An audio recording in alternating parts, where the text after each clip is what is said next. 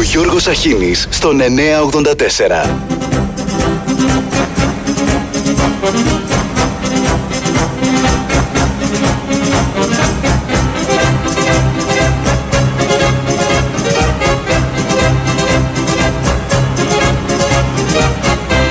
Καλημέρα, καλημέρα. Σαλπίσαμε ισπανική υποχώρηση. Καλά πάμε. Νικάμε παντού, σε όλα τα μέτωπα. Χρόνια πολλά των πρωταποστόλων. Μεγάλη γιορτή σήμερα. Μεγάλη γιορτή. Πέτρου και Παύλου. Ο θεμελιωτής και ο μεγαλύτερος διαδιδοτής του χριστιανισμού γιορτάζουν σήμερα.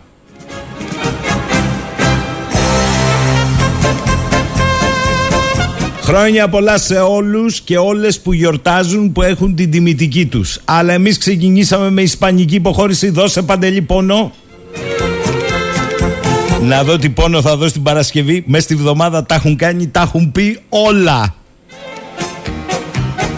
Λοιπόν, παρακολουθώ από χθες το βράδυ θέλω να σας πω α, πριν καν ξεκινήσει η σύνοδος έχουμε άρση του βέτο του Ερντογάν και φυσικά σήμερα το πρωί τα non-paper πάνε και έρχονται πόσο γρήγορα ιτήθηκε ο Ερντογάν και πόσο ακριβώς τα πίτουρα ήταν. Τι λέει παιδί μου. Οι Φιλανδοί με Twitter και οι Σουηδοί με Twitter προσπαθούν να καθησυχάσουν την εσωτερική κοινή τους γνώμη. Δική μας γνώμη. Ξεβρακώθηκαν. Δική τους γνώμη. Δεν δώσαμε τίποτα. Του τη φέραμε με ένα μνημόνιο. Αε καλά και πηχιαίοι τίτλοι διευρύνθηκε το ΝΑΤΟ και είναι ισχυρό. Δεν διευρύνθηκε ακόμη. Να σας θυμίσω ότι στέκει από πίσω η έγκριση από τα κοινοβούλια. Όπερεστη με, με θερμινευόμενον ότι η Τουρκία θα παρακολουθεί αν πληρούνται οι όροι του MOU. Μνημόνια παντού παιδιά. Οι πρώτοι διδάξαντες είμαστε. Αυτή η άρση του τουρκικού βέτο πριν καν ξεκινήσει κανονικά η σύνοδος γκολ από τα ποδητήρια σημαίνει φυσικά ότι ο Biden ήξερε την εξέλιξη και γι' αυτό συναντιέται το μεσημέρι με τον Ταγίπ. Και ο σύντροφος σύμμαχος ε, Μακρόν συναντιέται μετά τον Biden με τον Ταγίπ. Τώρα να ευχηθούμε στη συνάντηση με τον Πλανητάρχη να μην υπάρχουν και άλλα ανταλλάγματα στο τραπέζι. Κατά τα άλλα, η αλλαγή του ποινικού κώδικα σε Σουηδία και Φιλανδία και η άρση του εμπάργου πώλησης όπλων είναι ήττα του Ερντογάν. Αλλάζουν τον ποινικό κώδικα. Διευρύνουν το κεφάλαιο της τρομοκρατίας όπως το κρίνει η Τουρκία. Και μου λένε κάποιοι, μα το ΠΚΚ είναι στις διεθνείς λίστες, δηλαδή το Εθνικό Απελευθερωτικό Κίνημα των Κούρδων, στην Τουρκία, άρα δεν κάναν και τίποτα καινούριο. Όσο για τους γκουλενιστές και τους YPG, τους άλλους Κούρδους Συρίας, δεν το γράφουν ακριβώς. Ε, δεν το γράφουν ακριβώς. Δείτε την οικογενειακή φωτογραφία μετά το πέρας της συνάντησης. Φιλανδών, Τούρκων και Σουηδών. Στην οικογενειακή φωτογραφία, επειδή δεν τα γράφουν, φιγουράρει δίπλα στον Ακάρ ο αρχηγός της ΜΗΤ, ο Χακάν Φιντάν. Έτσι για να ξερενόμαστε. Άρχισε η ανταλλαγή των πληροφοριών. Επίσης μου γράφουν κάποιοι οι οποίοι σου θεωρούν ότι κατατροπώθηκε ο Ερντογάν. Βρε, έβαλε ολόκληρο ΝΑΤΟ να κάνει πίσω σε αυτά που θεωρούσε δεδομένα ως δικαιώματα καταφυγής, αντιφρονούντων κτλ. Έσπασε το εμπάργκο πόλης όπλων. Σιγά λέει τι όπλα έχουν οι Σουηδοί Φιλανδοί; Σιγά.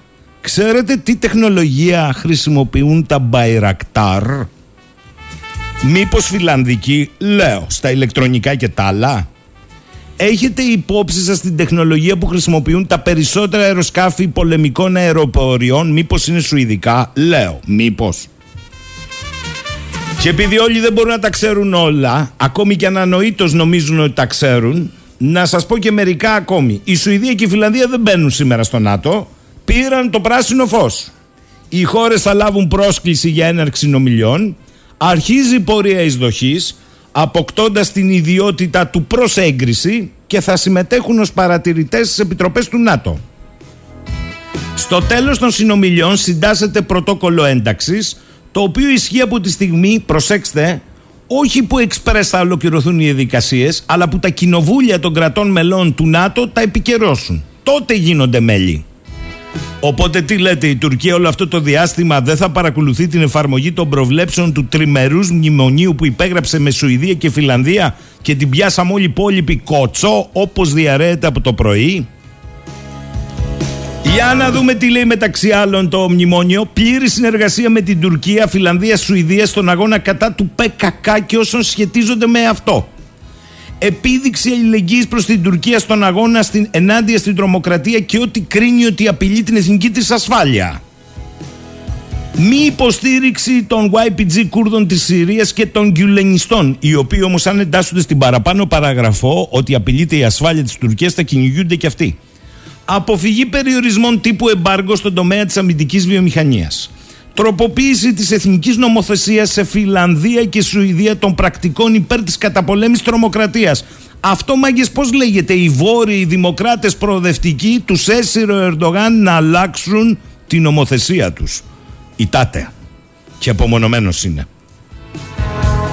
Δημιουργία ενός δομημένου μηχανισμού συνεργασίας για την ανταλλαγή πληροφοριών για την καταπολέμηση τρομοκρατίας και του οργανωμένου εγκλήματος. Γι' αυτό ήταν παρόν ο Χακάν Φιντάν. Συγκεκριμένα βήματα προς την κατεύθυνση έκδοσης τρομοκρατών εγκληματιών. Καταλάβατε. Εδώ μας λένε ότι δύσκολα θα περάσουν από την ομοθεσία των Σκανδιναβών καλά. Απαγόρευση των δραστηριοτήτων συγκέντρωσης χρημάτων και στρατολόγησης υπέρ του, του ΠΚΚ και των παρακλαδιών του αποτροπή κάθε τρομοκρατικής προπαγάνδας κατά της Τουρκίας, δημιουργία ενός μόνιμου κοινού μηχανισμού με τη συμμετοχή φορέων από τους τομείς δικαιοσύνης, πληροφοριών και ασφαλείας Τουρκίας, Σουηδίας, Φιλανδίας για την επίβλεψη υλοποίησης όλων αυτών των δημάτων. Μέσα σε όλα αυτά στήριξη Σουηδίας και Φιλανδίας για να μπορεί να μετέχει με ρόλο και με θέση και η Τουρκία στο μηχανισμό ασφάλειας που φτιάχνει η Ευρωπαϊκή Ένωση. Πώς το είπατε; Μου λέει εδώ πέρα ο Γρηγόρης και έχει δίκιο. Μην ξεχνάς Γιώργο λέει Σουηδία παράγονται τα Super Wow μαχητικά αεροσκάφη για αναχέτηση Gripen Ε που η μόνη τους διαφορά με άλλα είναι ότι δεν μπορεί να φτάσουν μέχρι την Κύπρο έτσι για να σου δώσω λέει μια τάξη μεγέθους του τι γίνεται. Μετά από όλα αυτά φυσικά η Τουρκία ητάται. Εδώ θα τη στηρίξουν στην κοινή πολιτική ασφάλειας και άμυνας της Ευρωπαϊκής Ένωσης Φιλανδία και Σουηδία. Δεσμεύτηκαν στο μνημόνιο. Δηλαδή, χωρίς προαπαιτούμενα. Δηλαδή, μπορεί αυτή να απειλεί να κάνει να εκβιάζει Αιγαίο Κύπρο, αλλά δεν θα έχει καμία σημασία αυτό για τη Φιλανδία και τη Σουηδία. Θα τη στηρίζουν για το ΠΕΣΚΟ. Έτσι λέγεται ο μηχανισμός. Λέω ο φίλος μου Γιάννης, καλημέρα από τη βροχερή Γλασκόβη Σκοτίας. Μπράβο, δροσούλες. 14 βαθμούς θερμοκρασία. Πάμε λίγο πολιτικά. Μιας κοινής σύνοδος κορυφής του ΝΑΤΟ θα θέσει η Τουρκία θέμα στο Αιγαίο σήμερα στη συνδιάσκεψη. Αν δεν θέσει να θέσουμε εμείς και να προειδοποιήσουμε τους Ευρωπαίους και το ΝΑΤΟ πρώτον ευθυνό τους και αν δεν το κάνουν να θέσουμε βέτο. Καλά, Γιάννη. Εδώ χορεύουν όλοι ντύρι, ντύρι, ντυρλανταντά. Προφανώς λέει ο Σάκης και δεν γινόταν όλο αυτό το πανηγύρι για την εσωτερική προπαγάνδα της Τουρκίας, αλλά μασάς τον Έλληνα να καταπιεί κάτι ετοιμάζεται πάλι. Καλημέρα, λέει ο Γιώργο Γιάννης από τη Ρόδο. Παιδιά, για τα εσωτερικά ακροατήρια ο καθένας μπορεί να λέει ό,τι θέλει.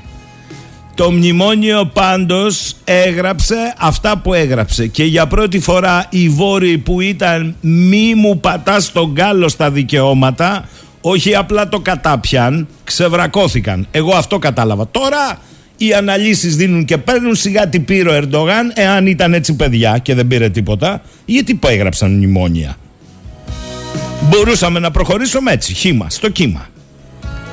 Μπα περιπτώσει θα επανέλθω στο θέμα, καταλαβαίνετε. Είναι το θέμα των ημερών. Για να δούμε και μερικά ακόμη ευχάριστα.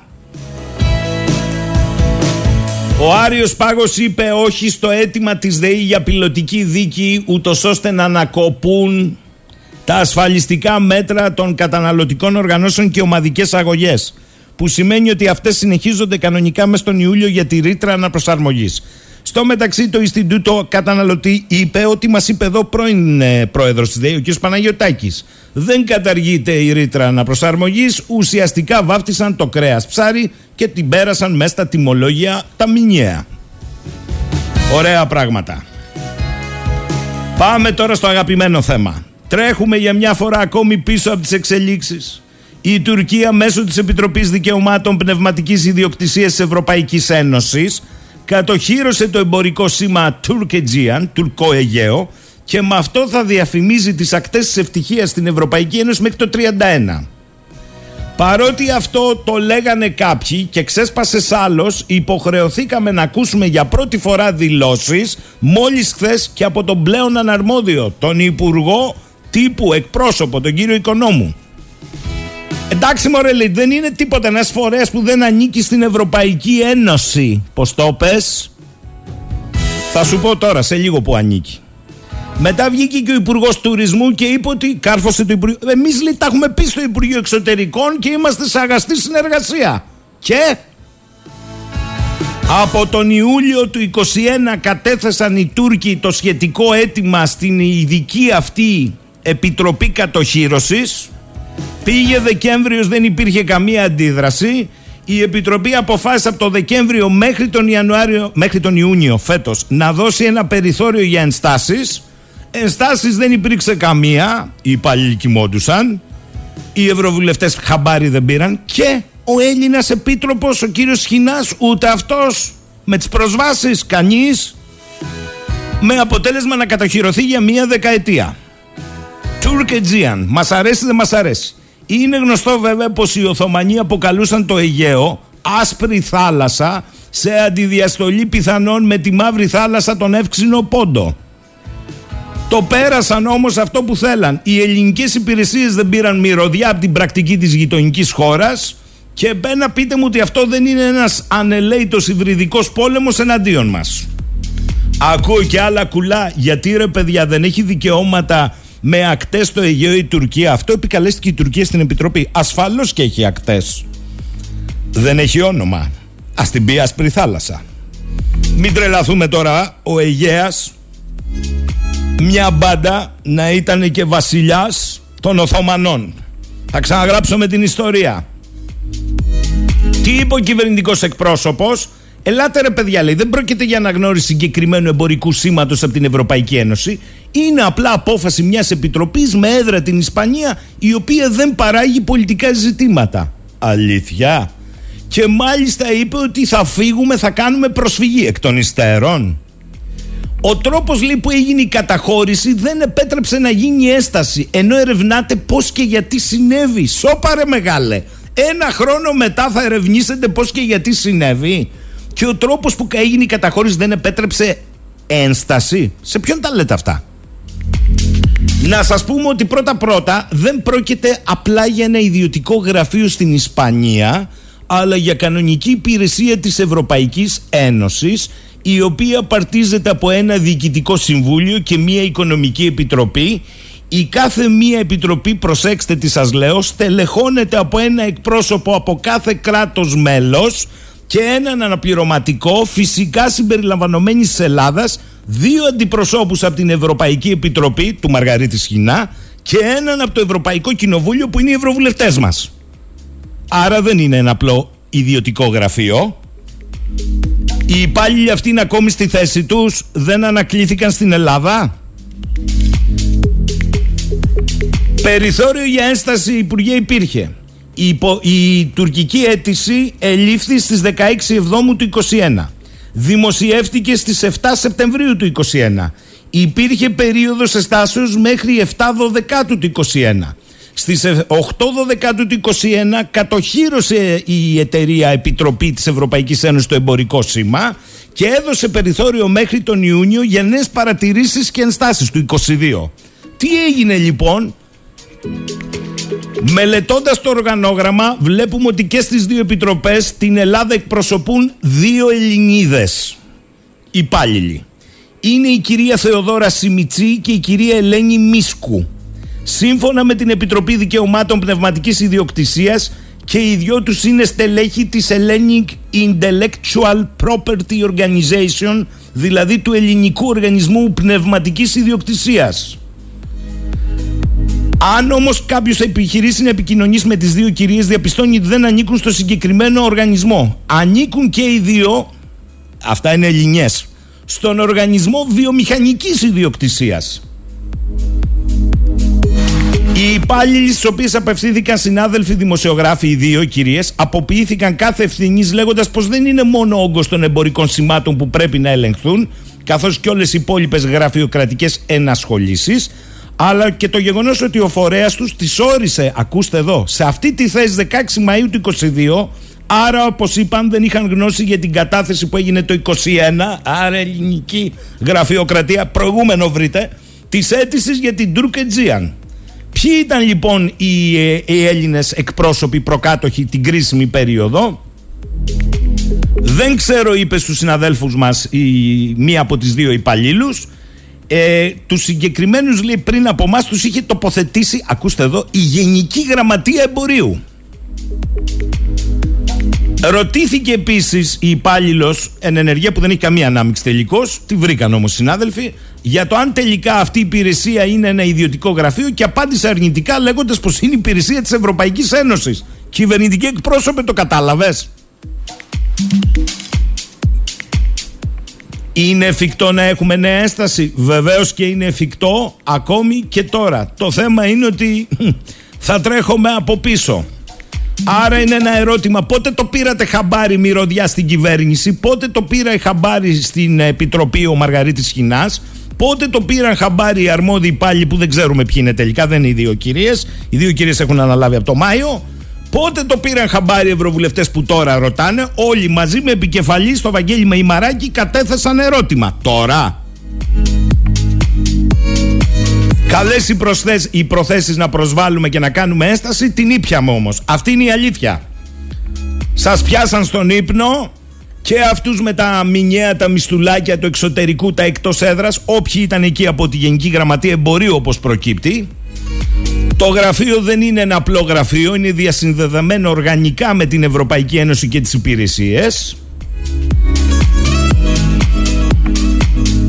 Με λίγα λόγια έχουμε φάει ένα μπάτσο σε βάρος των συμφερόντων της χώρας και δεν έχει βρεθεί ένας να πει συγγνώμη ή μια παρέτηση. Κάτι τι ρε παιδιά. Τι κατοχυρώσαν. Υπηρεσίες χερσαίων εναέριων πλωτών μεταφορών, ενοικίαση χερσαίων ναυτικών και αεροπορικών οχημάτων, νομικές υπηρεσίες, υπηρεσίες παροχής νομικών συμβούλων στους τομείς των δικαιωμάτων πνευματικής και βιομηχανικής ιδιοκτησίας, υπηρεσίες ασφαλείας για την προστασία αγαθών και προσώπων, πυροσβεστικές υπηρεσίες. Όλα αυτά με brand Turkigian. Όποιος πάει διακοπές στις τουρκικές ακτές θα είναι με αυτό το brand. Υπάρχει όμως και κάτι ακόμη. Και περιμένω να δω τι θα πούνε και τα πολιτικά κόμματα. Την 39η και 45η παράγραφο της κατοχύρωσης του όρου Turk διαβάζω στην 39 αναφορά σε επιχειρήσεις διάσωσης οχημάτων και αγαθών. Στη 45 μεταξύ γάμων και κηδιών και άλλων αθώων περιστάσεων γίνεται αναφορά σε κάθε νομική διαδικασία για πνευματικά και βιομηχανικά δικαιώματα αλλά και για την παροχή υπηρεσιών ασφάλειας σε άτομα και ιδιοκτησίες έρευνας και διάσωσης. Παιδιά με συγχωρείτε. Ιδιωτικός μεν, αλλά άμα θα είσαι στα παράλια της Μύρνης και το σκάφος σου με τα αγαθά θα βουλοπλέει στα χωρικά ύδατα της Μυτιλίνης αφού θα έχεις αυτή την ασφάλεια με brand Turk θα έρχεται το Turk να κάνει έρευνα και διάσωση ιδιωτικά, όχι κρατικά, αλλά τσούκου τσούκου να τα. Το θέμα λοιπόν δεν είναι απλό και να αφήσουν τις μπουρδες. Ξέρω σας μαύρισα την καρδιά αλλά αυτά πρέπει να πούμε. Ναι, οι διαφημίσεις υπήρχαν από πέρυσι στην Ανάμου και στα αεροδρόμιο της Κωνσταντινούπολης και καλό είναι και όποιοι πάτε να τα λέτε αυτά αλλά το αίτημα κατατέθηκε, είπαμε, πέρυσι τον Ιούλιο. Το είπαμε αυτό.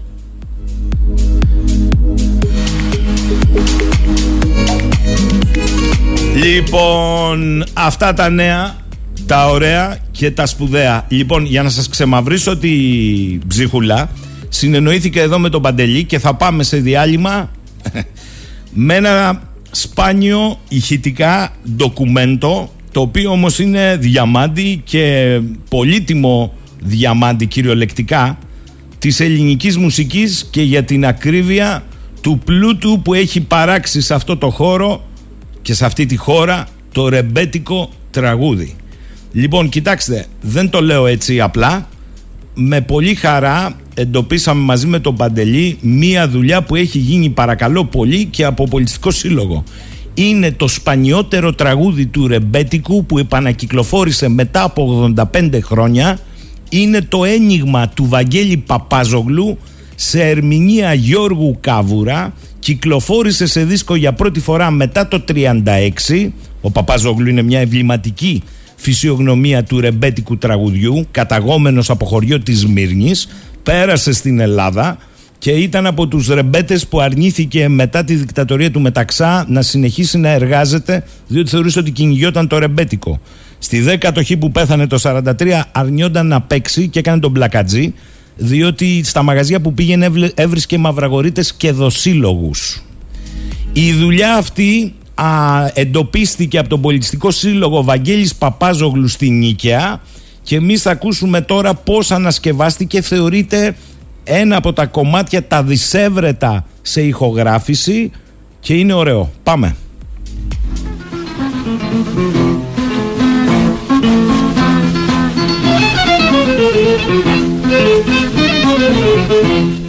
Μου βάλες ένα ένιγμα μικρό μου να στολίσω και μου πες πως στενά σταθείς να σε γλυκοφιλήσω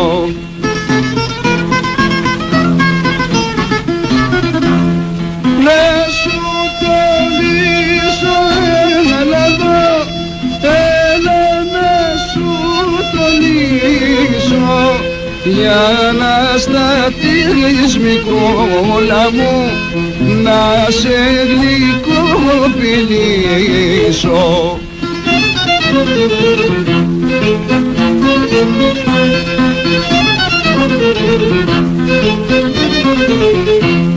Μου πες πως είσαι λεμονιά με όμορφα λεμόνια να τα πενέσω τέλησα κι είπα πως είπε πόνια.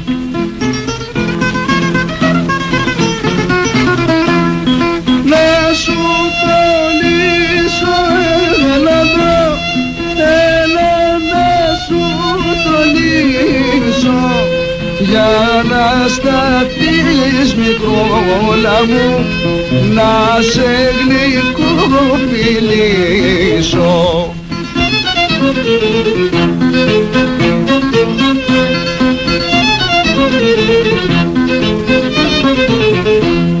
Μα εσύ δεν ήθελες μικρό ενίγμα να σου λύσω. Ήταν η ζώνη σου σφιχτή κι ήρθες να σου τη λύσω.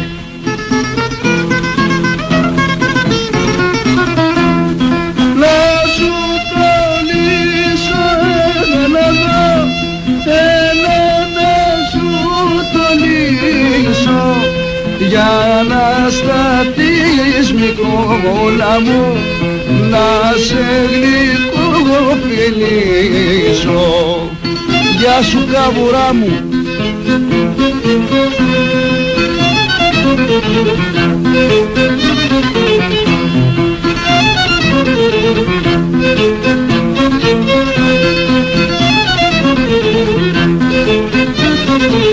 Για πάμε τώρα στον πρώτο φιλοξενούμενο στη σημερινή μας εκπομπή και στη συχνότητα.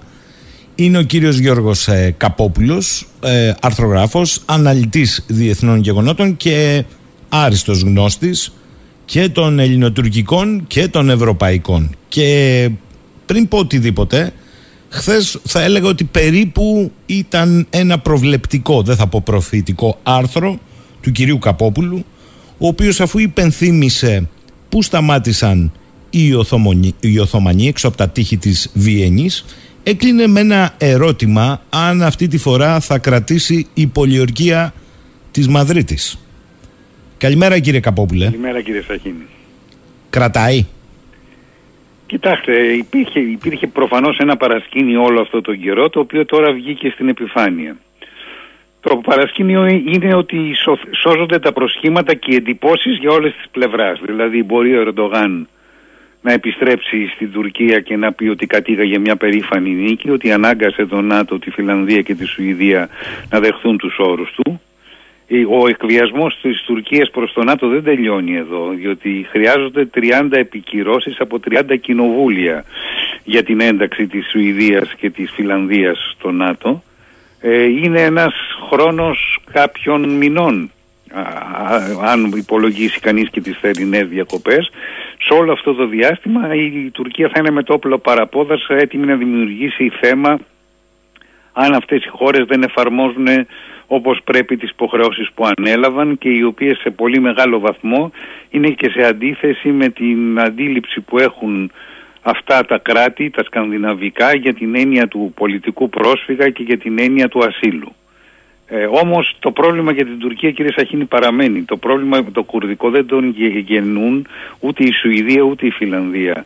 Το γεννάει η ίδια η πολιτική της Τουρκίας και απέναντί της στο κουρδικό πολύ απλά η, η Τουρκία έχει τις Ηνωμένες Πολιτείες αυτούς, που υποχρε... αυτούς τους οποίους υποχρέωσε τη Σουηδία και τη Φιλανδία να τους χαρακτηρίσουν σαν τρομοκράτες, δηλαδή το Συριακό παρακλάδι του ΠΚΚ, είναι οι σύμμαχοι των Ηνωμένων Πολιτειών οι οποίοι χρηματοδοτούνται, εκπαιδεύονται και στηρίζονται από ειδικές αμερικανικές δυνάμεις. Άρα αν το πάμε στο επί της ουσιας πολύ κακό για το τίποτα. Πολύ κακό για το τίποτα, αλλά εγώ θέλω στο πολύ κακό για το τίποτα να μείνουμε λίγο στην ουσία που εσείς τη θέσατε με πολύ ωραίο τρόπο.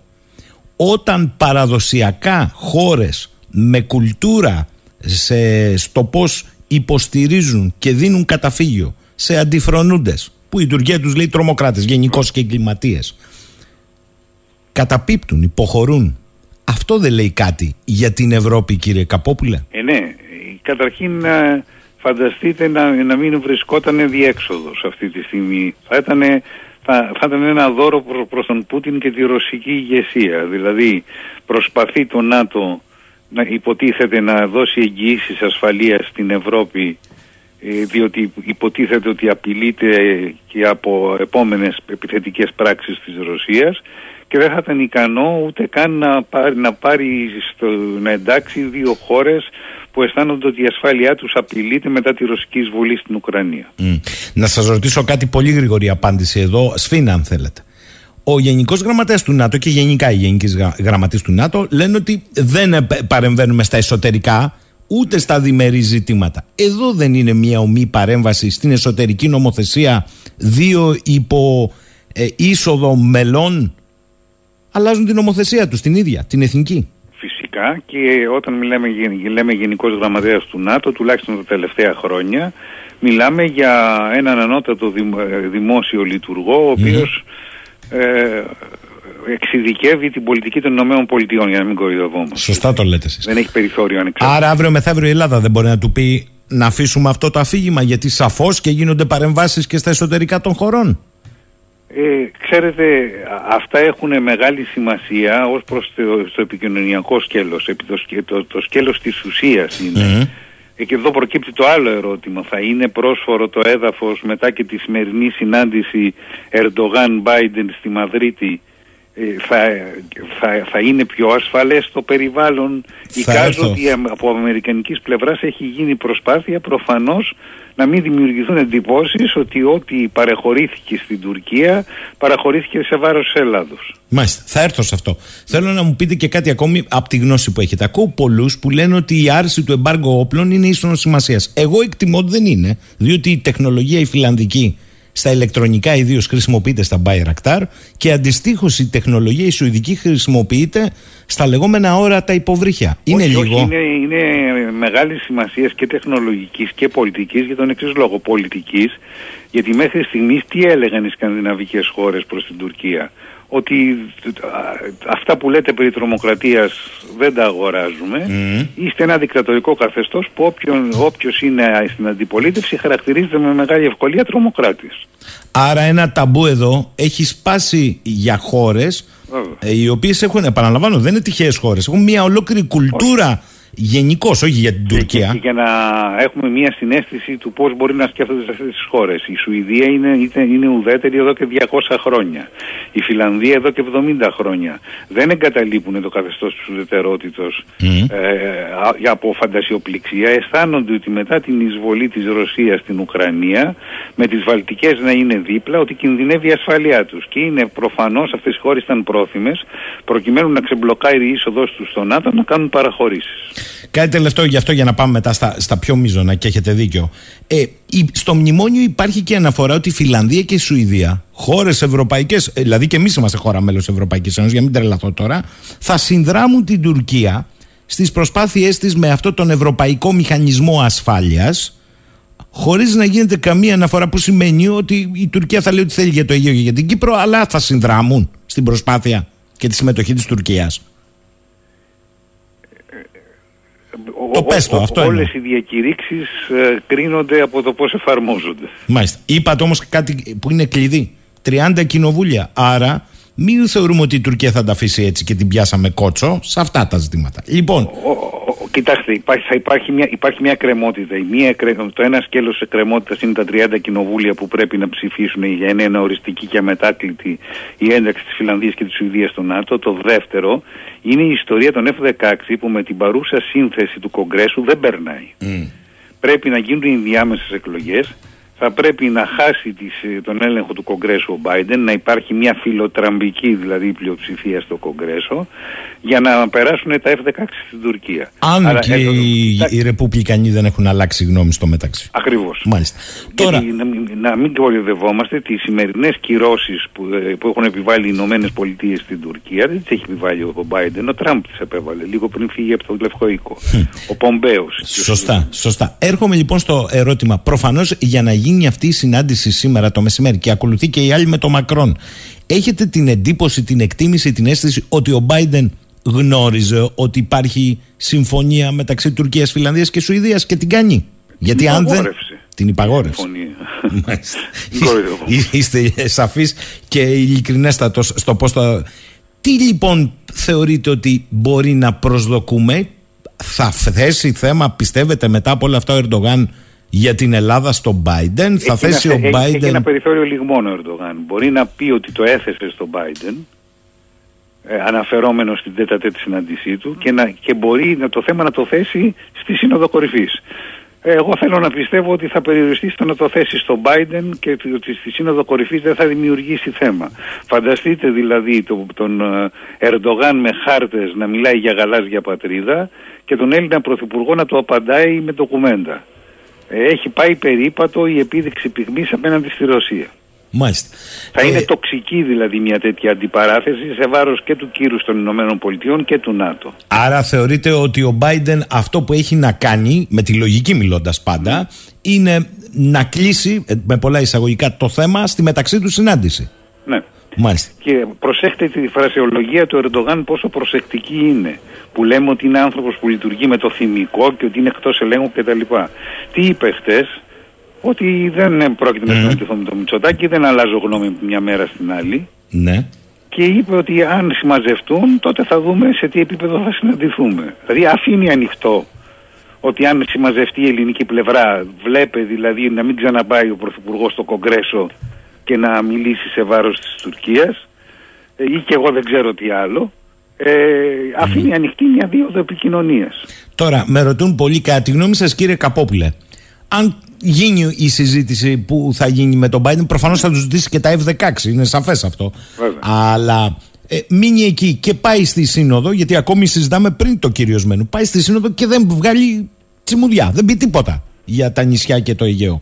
Ναι. Ο Έλληνας Πρωθυπουργός πρέπει να τα αφήσει έτσι ή πρέπει να πει κάτι; Υποθέτω ότι το παρασκήνιο των προηγουμένων ημερών έχει περιλάβει και κάποιες επικοινωνίες κορυφής μεταξύ ελληνικής και αμερικανικής πλευράς για το τι θα γίνει σε αυτή την περίπτωση. Κοιτάξτε, δεν μπορεί από τη μια μεριά οι Ηνωμένες Πολιτείες να έχουν, να, με την υπόθεση ότι έχει γίνει αυτό, έτσι, γιατί ακόμα δεν ξέρουμε τίποτα, να έχουν παρέμβει και να έχουν, να έχουν εμποδίσει τον Ερδογάν να θέσει το θέμα και να το θέσει το θέμα η ελληνική πλευρά. Μάλιστα. Θέλουν να μην, ή δυνατόν να μην συζητηθεί καθόλου στη Σύνοδο Κορυφής. Ή καθόλου, γιατί άλλα είναι τα πρωτεύοντα. Έχετε δίκιο. Ο φίλος ο Λεωνίδας λέει, κύριε Καπόπουλε, με βάση την πληροφορία που έχετε και έτσι πώ παρακολουθείτε τα γεγονότα, πιο κρίσιμη είναι η σημερινή ή η αυριανή ημέρα. Νομίζω η σημερινή, ε.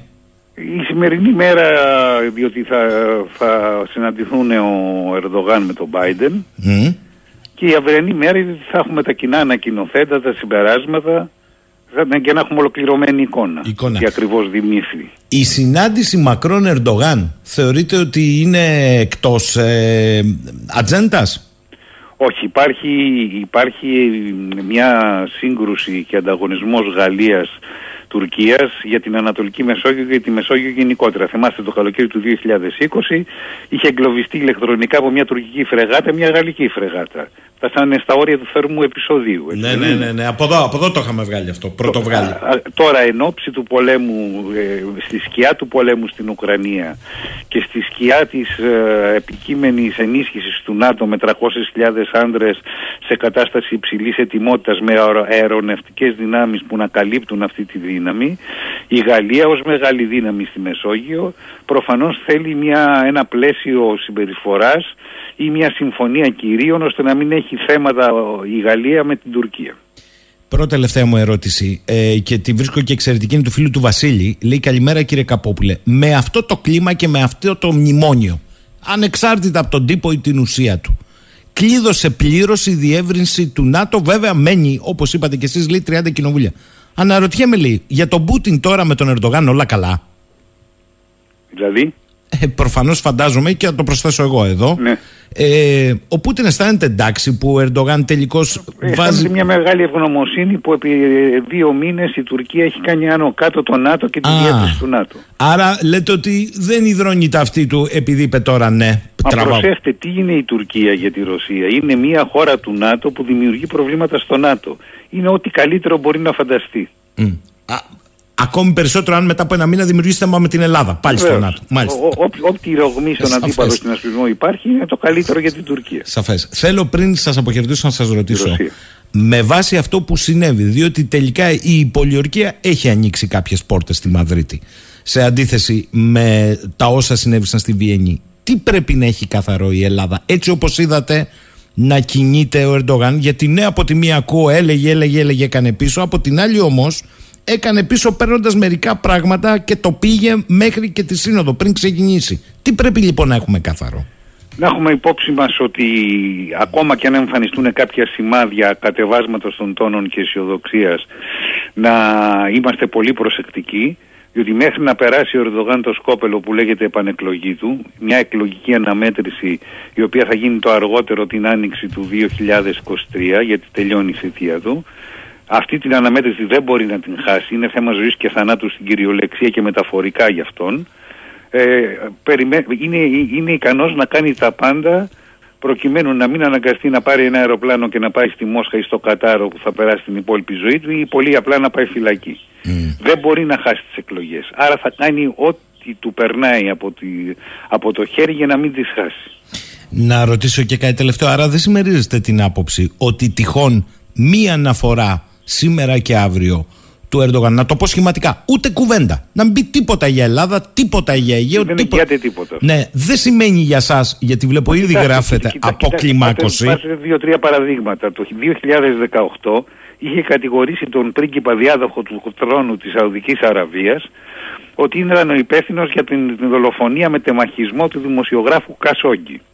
Πριν από μερικές μέρες τον υποδέχθηκε με τα βαΐων και κλάδων στην uh, Άγκυρα το, το καλοκαίρι του 2020 είχε πει ότι ο εγκέφαλος του Μακρόν είναι νεκρός. Τώρα επιδιώκει προσέγγιση με τη Γαλλία. Δηλαδή ε, δεν, δεν υπάρχει πρόσχημα ούτε σταθερά για να μπορέσουμε να ερμηνεύσουμε ορθολογικά τη συμπεριφορά. Όχι ότι δεν λέω ότι δεν είναι ορθολογική η ναι, ναι, ναι. συμπεριφορά του Ερντογάν για τον ίδιο του, απλώς στο, στους δυτικούς κανόνες διπλωματίας και πολιτικής ζωής ε, μας μπερδεύουν λίγο αυτά τα πράγματα. Άρα λέτε, αν δεν κάνει καμία αναφορά αυτό το διήμερο σε εμά. Δεν σημαίνει και τίποτα. Δεν σημαίνει ότι. Να μην πάμε με πηχαίους τίτλους ήρθε η αποκλιμάκωση, γιατί τότε έχουμε παγιδευτεί. Πρακτικά, ρωτά ο Παναγιώτης, η διαδικασία με τα 30 κοινοβούλια που είπε ο κύριος Καπόπουλος, εκτιμά ότι θα κρατήσει περισσότερο από χρόνο, ενδέχεται να μην είναι ο Ερντογάν στην Προεδρία; Εάν πιέσουν οι Αμερικανοί που θα πιέσουν, μπορεί να γίνει και σε εβδομάδες αυτή η έγκριση. Μάλιστα. Ε, αλλά ε, θέλω να πω θα χρειαστεί να αλλάξει η ατζέντα των 30 κοινοβουλίων, τα οποία διαδικαστικά θέλουν ένα χρόνο όλα αυτά. Και το τελευταίο ερώτημα από Θεσσαλονίκη έρχεται από το φίλο μας τον Κούλη. Καλημέρα, λέει κύριε Καπόπουλε. Διατυπώσατε την ε, ατάκα του Ερντογάν ότι για να συνομιλήσω ξανά με την ελληνική πλευρά θα πρέπει να συμμαζευτεί. Το σημάζεμα αφορά μόνο τις δηλώσεις της Ελλάδας στον Αμερικανικό παράγοντα ή μήπως περικλεί και τις απαιτήσεις της Τουρκίας έναντι της Ελλάδας και πιο συγκεκριμένα την αποστρατιωτικοποίηση των ελληνικών νησιών; Υποτίθεται ότι αυτό που πείραξε τον Ερντογάν είναι ότι ενώ είχαν συμφωνήσει με τον Έλληνα Πρωθυπουργό, τον κύριο Μητσοδάκη, να αρχίσουν οι συνομιλίες σε διμερές επίπεδο, είναι ότι βάλαμε τρίτους στην. Ε, υποτίθεται, λέω, ότι Ναι, όλα ναι, ναι. αυτά τα λέει απευθυνόμενος στο εσωτερικό του ακροατήριο. Ένα εσωτερικό. Κοιτάξτε, ε, νομίζω ότι ο Ερντογάν υποτιμά τους συμπατριώτες του. Έτσι. Ε, Κανένας λαός δεν είναι ηλίθιος να βλέπει το νόμισμά του να καταραίει από μέρα σε μέρα, να συρρυκνώνεται το εισόδημά του και να έχει έναν ηγέτη που να του μιλά για την άλωση Κωνσταντινούπολεως και για τις σφαγές που έκαναν οι Έλληνες στον Οθωμανικό στρατό στην άλωση της Τριπολιτσά. Είναι σοβαρά πράγματα αυτά. Υποτιμά και προσβάλλει τους συμπατριώτες του. Κύριε Καπόπουλε, θέλω να σας ευχαριστήσω. Καλή σας ημέρα από το Ηράκλειο. Γεια σας. Πάμε τώρα στον κύριο Θέμη Τζίμα, νομικό, διδάκτορα δημοσίου δικαίου και πολιτικής επιστήμης στο Αριστοτέλειο και μεταδιδακτορικό ερευνητή, να δούμε ο ίδιος πώς προσεγγίζει αυτές τις τελευταίες εξελίξεις όπου όλον το επίκεντρο είναι η σύνοδος κορυφής του ΝΑΤΟ. Βεβαίως όπως σας είπα πριν το κυρίως μενού είχαμε την πρόγευση.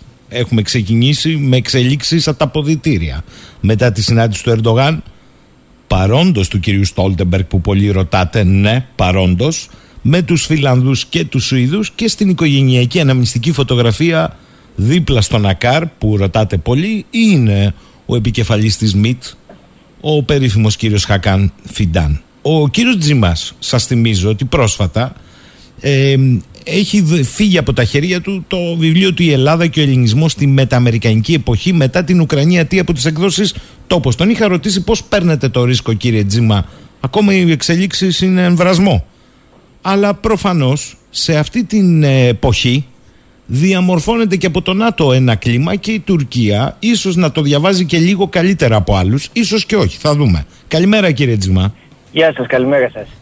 Για πείτε μου, ποια είναι η δική σας αίσθηση; Εδώ συζητάγαμε προηγουμένως ότι ανεξάρτητα από το, το βάθος και την ουσία των αλλαγών που ζήτησε ο Ερντογάν από τις δύο χώρες, Φιλανδία και Σουηδία, Ναι. οι οποίες φτάνουν μέχρι και σε αλλαγή της εθνικής νομοθεσίας για τους κάποτε κατατρεγμένους, που ήταν από τις πιο ανοιχτές για τους πολιτικούς φυγάδες, ανεξαρτήτως αν θα το πάνε μέχρι τέλους, γιατί και ο Ερντογάν κρατάει την επικύρωση από το κοινοβούλιο πίσω, είναι ένα βήμα πίσω για τον ευρωπαϊκό χώρο όσο και αν το σερβίρουν στα εσωτερικά ακροατήρια ότι δεν του θα του κάνουμε το χατήρι αφήστε. Ναι, ε, από τη στιγμή. Το, το μείζον ζήτημα ποιο είναι εν προκειμένου; Ε, το μείζον ζήτημα είναι όπως είπατε ότι δύο χώρες προκειμένου να ενταχθούν στο ΝΑΤΟ δέχτηκαν να αλλάξουν τμήμα της εσωτερικής τους πολιτικής ε, κατόπιν των πιέσεων μιας τρίτης χώρας, δηλαδή της Τουρκίας. Εδώ λοιπόν προκύπτει πρώτον ότι το ΝΑΤΟ ε, αποτελεί ένα πεδίο αναδιαμόρφωσης και της εσωτερικής πολιτικής ιδίως εν μέσω ενός πονδυλωτού παγκοσμίου πολέμου. Δηλαδή, δεν μπορεί να λες μπαίνω στο ΝΑΤΟ, αλλά κατά τα λοιπά συνεχίζω όπως πριν. Αλλάζει η πολιτική σου και στο επίπεδο των ανθρωπίνων δικαιωμάτων και του πολιτικού ασύλου και, και, και, και της οικονομίας, γιατί πρέπει να αναδιαμορφώσει και τις δαπάνες για την άμυνα και πάει λέγοντας.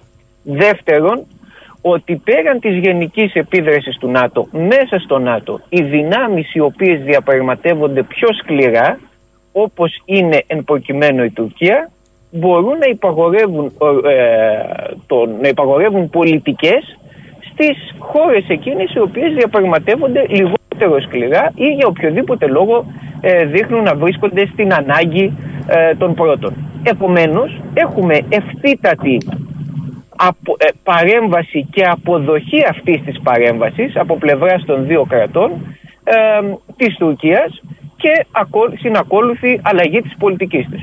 Αυτό είναι πάρα πολύ σημαντικό. Ε, και, και δείχνει πολύ ξεκάθαρα και πώς δομείται το ΝΑΤΟ. Δεν μπαίνεις απλώς, δεν μπαίνεις και κάνεις ό,τι έκανες πριν. Μπαίνεις, συμμετέχεις και υπηρετείς πολιτικές και απέναντι στα δικά σου κρατικά συμφέροντα. Ε, υπάρχουν πολλοί σήμερα το πρωί και στις δύο χώρες που αναφέρατε από τις πιο ανοιχτές στα ζητήματα πολιτικών φυγάδων οι οποίοι πιάνουν παράγραφο παράγραφο το περίφημο MOU μνημόνια παντού κύριε Τζίμα.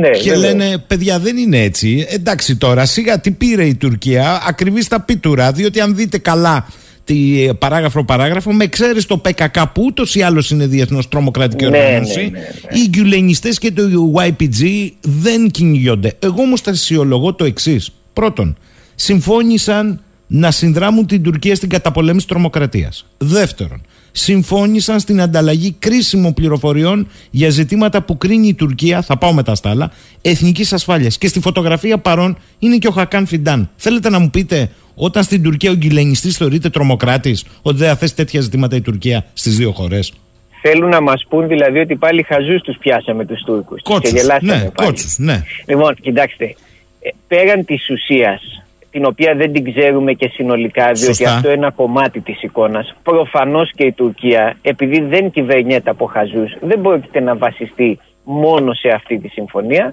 Θα υπάρξουν και άλλες συμφωνίες, αν δεν υπάρχουν ήδη, και, που, οι οποίες θα αποτυπωθούν και θα επισημοποιηθούν και θα δημοσιοποιηθούν ή δεν θα δημοσιοποιηθούν. Πέραν λοιπόν αυτού, ε, ότι θα δούμε ή δεν θα μάθουμε ενδεχομένως και τα υπόλοιπα σκέλη των συμφωνιών πέραν του ότι όντως η Τουρκία αποκτά πρόσβαση σε πληροφορίες, σε συνεργασίες και όπως πολύ σωστά είπατε, εκρεμεί η έγκριση από την τουρκική εθνοσυνέλευση της ε, συμφωνίας αυτής, του μνημονίου αυτού, η οποία θα γίνει όταν θα ληφθούν κάποιες εγγυήσεις και πάλι. Υπάρχει το ζήτημα ε, που είπαμε πριν, το σημειολογικό και ουσιαστικό. Μία, δύο, με συγχωρείτε, κράτη αναδιαμορφώνουν την εσωτερική τους πολιτική κατόπιν συνεννόησης και πιθαναγκασμού από ένα τρίτο κράτος. Και αναρωτιέμαι, το έχει πετύχει ποτέ αυτό η Ελλάδα; Και αν μας κοροϊδέψουν κατά τα λοιπά.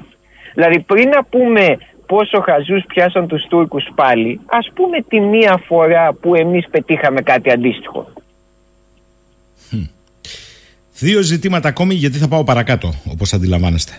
Στη, στο ίδιο MOU υπάρχει ε, η ανακοίνωση συμφωνίας άρσης του εμπάργου όπλων και η συνδρομή των δύο ευρωπαϊκών χωρών στην Τουρκία στο μηχανισμό ευρωπαϊκής ασφάλειας και αρχιτεκτονικής. Αυτά δεν επηρεάζουν και μας και τα δύο με δεδομένο ότι η Φιλανδία έχει υπερσύγχρονα συστήματα που μπαίνουν πάνω στα Μπαϊρακτάρ για όσους δεν το ξέρουν η Σουηδία έχει υπερσύγχρονα συστήματα και πολύ καλά αεροσκάφη τέταρτης γενιάς αλλά κυρίως συστήματα ακόμη και για τα όρατα υποβρύχια. Αυτά δεν παίζουν ρόλο. Φυσικά και παίζουν ρόλο. Και μάλιστα υπάρχει μια προληπτική παράγραφος η οποία λέει ότι δεν θα υπάρξει εμπάργκο ποτέ και τα λοιπά, ό,τι και αν κάνει η Τουρκία. Δηλαδή ότι ασχέτως του τι θα συμβεί, ασχέτως του τι ενδεχομένως θα διεκδικήσει οποιαδήποτε άλλη κυβέρνηση, τα δύο αυτά κράτη έχουν δεσμευτεί ότι θα διατηρούν σχέσεις στο επίπεδο των, ε, της άμυνας με την Τουρκία. Ε, στο επίπεδο εξελιγμένων σύνθετων βιομηχανικών προϊόντων. Όταν λοιπόν εσύ ως Ελλάδα, ασχέτως που δεν το υπηρετείς στην πράξη, ε, επισύεις ως απειλή μονίμως κάποιες κυρώσεις και στην πραγματικότητα η άλλη πλευρά επιτυγχάνει ε, να διασφαλίζει ότι δεν θα υπάρξουν κυρώσεις, ότι οι διεθνείς συμφωνίες υπογράφονται για να τηρούνται, ε, τότε πώς μπορείς να μιλάς περίπου για ήττα της άλλης πλευράς και ε, ούτε λίγο ούτε πολύ ότι εσύ ας πούμε νίκησες διότι και εσύ ήθελες να επεκταθεί το ΝΑΤΟ άρα αφού μεγαλώνει το ΝΑΤΟ ανήκεις και εσύ τους κερδισμένους. Μάλιστα. Τώρα έρχεται μία συνάντηση με τον Αμερικανό πρόεδρο το μεσημέρι και μία συνάντηση με τον Μακρόν το απόγευμα. Όλοι ρίχνουν του Ερντογάν, λέω, πριν κάνουν τη σύνοδο. Ε, ναι. Όλοι ρίχνουν το βάρος βεβαίως στην πρώτη. Φαντάζομαι ότι είστε από αυτούς που δεν νιώθετε καμία έκπληξη ότι ο Biden έμαθε μετά τις υπογραφές του μνημονίου την κατάληξη. Ε, Όχι, προφανώς και εσ- ούτε, ναι. ούτε και με προ- προσδοκούσα με τόση μεγάλη με τόσο μεγάλη αισιοδοξία ε, το ότι δεν συναντιούνταν ή με τόσο μεγάλη απελπισία το ότι συναντώνται. Ε, διάβλοι μεταξύ των δύο κρατών υπάρχουν εδώ και πολλά χρόνια, έχουν στρατηγική σχέση εδώ και δεκαετίες. Ε, να μην γελιόμαστε τώρα, δεν είναι η, η μία συνάντηση που θα γίνει, που δεν θα γίνει, πέρα από το, το συμβολισμό ε, αυτό καθ' αυτό που θα κρίνει επί της ουσίας τη σχέση των δύο κρατών. Ε, εκτιμάτε ότι ο Ερντογάν μπορεί να θέσει το ζήτημα του Αιγαίου και της Κύπρου; Ο Ερντογάν το έχει θέσει το ζήτημα. Όχι εννοώ στο τέτα τέτ ή ε, αυτό που τον ενδιαφέρει είναι οι εξοπλισμοί από τους Αμερικανούς; Ε, Νομίζω ότι όταν μια, ένα κράτος θέτει ένα ζήτημα στο πεδίο και το θέτει εδώ και τουλάχιστον ένα χρόνο, είναι προφανές ότι θα το θέσει ε, και στους στρατηγικούς του εταίρους όπως είναι οι Ηνωμένες Πολιτείες για την Τουρκία. Ε, δηλαδή, ε, και, και μάλιστα για- δεν το θεωρώ ως τόσο σημαντική εξέλιξη το να το θέσει, υπό την έννοια ότι θεωρώ αυτονόητο ότι το έχει θέσει ήδη. Α, μάλιστα. Δηλαδή Ε, είναι αστείο να πιστεύουμε ότι η Τουρκία το λέει σε εμάς, αλλά οι Τούρκοι αξιωματούχοι όταν συναντώνται με Αμερικανούς αξιωματούχους δεν λένε κουβέντα για το συγκεκριμένο ζήτημα για να μας φέρουν σε δύσκολη θέση. Όπως θεωρώ ε, και εντελώς προβληματικό, προβληματικό αυτό το άγχος μην τυχόν και θέσει η Τουρκία το ζήτημα της αποστατικοποίησης στη Σύνοδο του ΝΑΤΟ. ε, θέλω να σας ρωτήσω εάν το θέσει στη Σύνοδο του ΝΑΤΟ ή να το ε, διαμορφώσω. Περιμένουμε να το θέσει ή πρέπει εμείς να θέσουμε το τι κάνει στη Σύνοδο; Η, του, η Ελλάδα είχε θέσει το 82, η πρώτη κυβέρνηση του Ανδρέα Παπανδρέου, το ζήτημα ε, των τουρκικών παραβιάσεων ε, στο πλαίσιο του ΝΑΤΟ. Και τότε το ΝΑΤΟ απάντησε ότι αυτά δεν είναι ζητήματα με τα οποία ασχολιέται το ΝΑΤΟ. Μάλιστα. Τώρα όμως ασχολείται μέχρι και με το εσωτερικό δύο χωρών που θα μπουν. Άρα λοιπόν η, η λογική στάση ελληνική είναι γιατί ε, για τα ελληνικά ζητήματα το ΝΑΤΟ δεν παίρνει θέση, για τα θέματα που θέτει η Ελλάδα, αλλά μας απασχολεί το αν θα θέσει ζήτημα, ε, αν θα ασχοληθεί με τα ζητήματα που θέτει η Τουρκία. Μάλιστα. Τα οποία προ- ε, είναι εκ των όνων κάνευ ότι αν τα θες πρέπει να απαντηθούν γιατί ακούω πολλούς θα απαντήσουν. Α, Σαφώς α, και αυτό πρέπει έλειπε. να απαντηθούν. Αυτό αλλά έλειπε. το ζήτημα είναι Ναι, λέτε εάν όμως, εμείς Ναι. διεκδικούμε από το ΝΑΤΟ ίσους όρους. Δηλαδή, αν δεν ασχολιέται με τα διμερεί ζητήματα, δεν πρέπει να ασχοληθεί ούτε με τα διμερεί ζητήματα που θέλει η Τουρκία. Αν, ασχολεί, αν ασχολείται με τα διμερεί ζητήματα και παίρνει θέση, τότε θα, πρέπει, θα έπρεπε εμείς επιθετικά να έχουμε θέση, επιθετικά από διπλωματικής απόψεως, της, την τουρκική επιθετικότητα και όχι να βρισκόμαστε σε αυτή την τραγελαφική αγωνία μήπως τυχόν και πει κάτι στη σύνοδο του ΝΑΤΟ η Τουρκία και ε, πώς θα απαντήσουμε και τι θα γίνει κατόπιν. Ανάστροφα τώρα ρωτώ κύριε Τζιμά. Δεν το θέτει η Τουρκία. Δεν θέτει κανένα θέμα. Ναι. Στο, για μας, στη Σύνοδο Κορυφής του ΝΑΤΟ. Αυτό σημαίνει, γιατί διαβάζω από το πρωί, αποκλιμάκωση. Όχι φυσικά. Η, η, η κλιμάκωση και η αποκλιμάκωση δεν γίνεται διά του ΝΑΤΟ. Α, καταρχάς, εάν δεν το θέσει, θα πρέπει να αναρωτηθούμε, διότι αυτό κάνει στη διπλωματία, γιατί δεν το έθεσε. Τι διημήφθη στη συνάντηση Ερντογάν-Μπάιντεν. Εσείς πιστεύετε Και- ότι θα αναρωτηθούμε ή θα έχουμε πηχαίους τίτλους προς αποκλιμάκωση; Ειλικρινά θέλω να μου πείτε. Θεωρώ ότι οι τίτλοι είναι δεδομένοι, αλλά ο τύπος στην Ελλάδα κινείται σε ρυθμούς, κινείται σε ρυθμούς, ε, κινείται σε ρυθμούς ε, προτεκτοράτου, δεν κινείται σε ρυθμούς α, αντι, ε, αμερόληπτης κατά κάποιο τρόπο, αντικειμενικότητα δεν υπάρχει πουθενά ενημέρωσης, ούτε ανάλυσης εις βάθος. Ως εκ τούτου, α, οι τίτλοι θα είναι αυτοί που θα είναι. Εμείς όμως οφείλουμε να αναρωτηθούμε όταν η Τουρκία ξεδιπλώνει την αναθεωρητική επιθετική της ατζέντα εκεί που η ίδια νομίζει ότι είναι ωφέλιμη για τη, ωφέλιμο για την ίδια να την ξεδιπλώσει γιατί το πράττει ή γιατί δεν το πράττει. Λοιπόν, η κρίσιμη συνάντηση ή μάλλον η κρίσιμη από συμβολικής ουσία, από συμβολικής πλευράς, με συγχωρείτε, συνάντηση είναι με τον Biden. Η διάβλη η κρίσιμη, η οποία είναι ανοιχτή, είναι αυτή μεταξύ Τουρκίας και Ηνωμένων Πολιτειών. Το αν η Τουρκία, η Τουρκία γνωρίζει πολύ καλά ότι το να θέσει το ζήτημα στη σύνοδο του ΝΑΤΟ πέρα από έναν εντυπωσιασμό δεν πρόκειται να προκαλέσει καμία σημαντική αλλαγή. Αφήστε Το που κρί- μπορεί να πάει την ατζέντα αλλού να γίνει ένα μπάχαλο με την Ελλάδα και δεν το θέλει κανείς αυτή τη στιγμή γιατί αλλού Ακριβώς, φωκάρουν. Ναι. Ακριβώς. Άρα το κρίσιμο ζήτημα είναι στους διάβλους επαφής που συζητούνται τα ζητήματα επί της ουσίας εάν οι α, Ηνωμένες Πολιτείες έχουν ασπαστεί το αίτημα της Τουρκίας για έναν τουλάχιστον μερικό αφοπλισμό των νησιών του Αιγαίου δια της απόσυρσης ορισμένων οπλικών συστημάτων τα οποία δεν θέλει η Τουρκία να βρίσκονται στα νησιά μας. Και τι, το ακόμη κρισιμότερο, θα πράξουν οι ελληνικές κυβερνήσεις. Αυτό θα είναι το δεχτούν ζουμί. ή όχι. Αυτό είναι το ζουμί. Και όλα τα άλλα είναι υπερικοκλάδες. Ακριβώς. Όλο το υπόλοιπο είναι εντυπωσιασμοί, α, όπως είπατε ωραίοι τίτλοι από τη μια ή την άλλη. Βεβαίως δίνουν κάποιες ενδείξεις, προφανώς αν βγει ο πρόεδρος Biden και πει σήμερα ότι κατανοεί απολύτως τις τουρκικές ανησυχίες, έχουμε μια ένδειξη του τι έχει συμβεί στο παρασκήνιο. Αλλά είναι ενδείξεις. Η διάβλη επαφής είναι ανοιχτή, η Τουρκία είναι απολύτως κρίσιμη. Δώστε αν θέλετε προσοχή στην ίδια τη στάση του Ιράν. Έχει πολύ ενδιαφέρον. Γιατί ακριβώς δείχνει το πώς παίζεται ένα περιφερειακό παιχνίδι. Το Ιράν από τη μια συμμετέχει σε ένα άτυπο επιτελείο που έχει φτιαχτεί για την απόκρουση μιας τυχόν τουρκικής εισβολής στη Συρία και ταυτοχρόνως εκφράζει κατανόηση για την πιθανότητα μιας τέτοιας εισβολής. Γιατί; Διότι όλοι ξέρουν ότι οι Ηνωμένες Πολιτείες θέλουν πολλά μέτωπα να ανοίξουν δευτερεύοντα αλλά κρίσιμα εναντίον της Ρωσίας και η Τουρκία είναι απολύτως κρίσιμη για κάθε ένα εξ αυτών και σε σχέση με τη Συρία και σε σχέση με το Ιράν και στον Κάφκασο.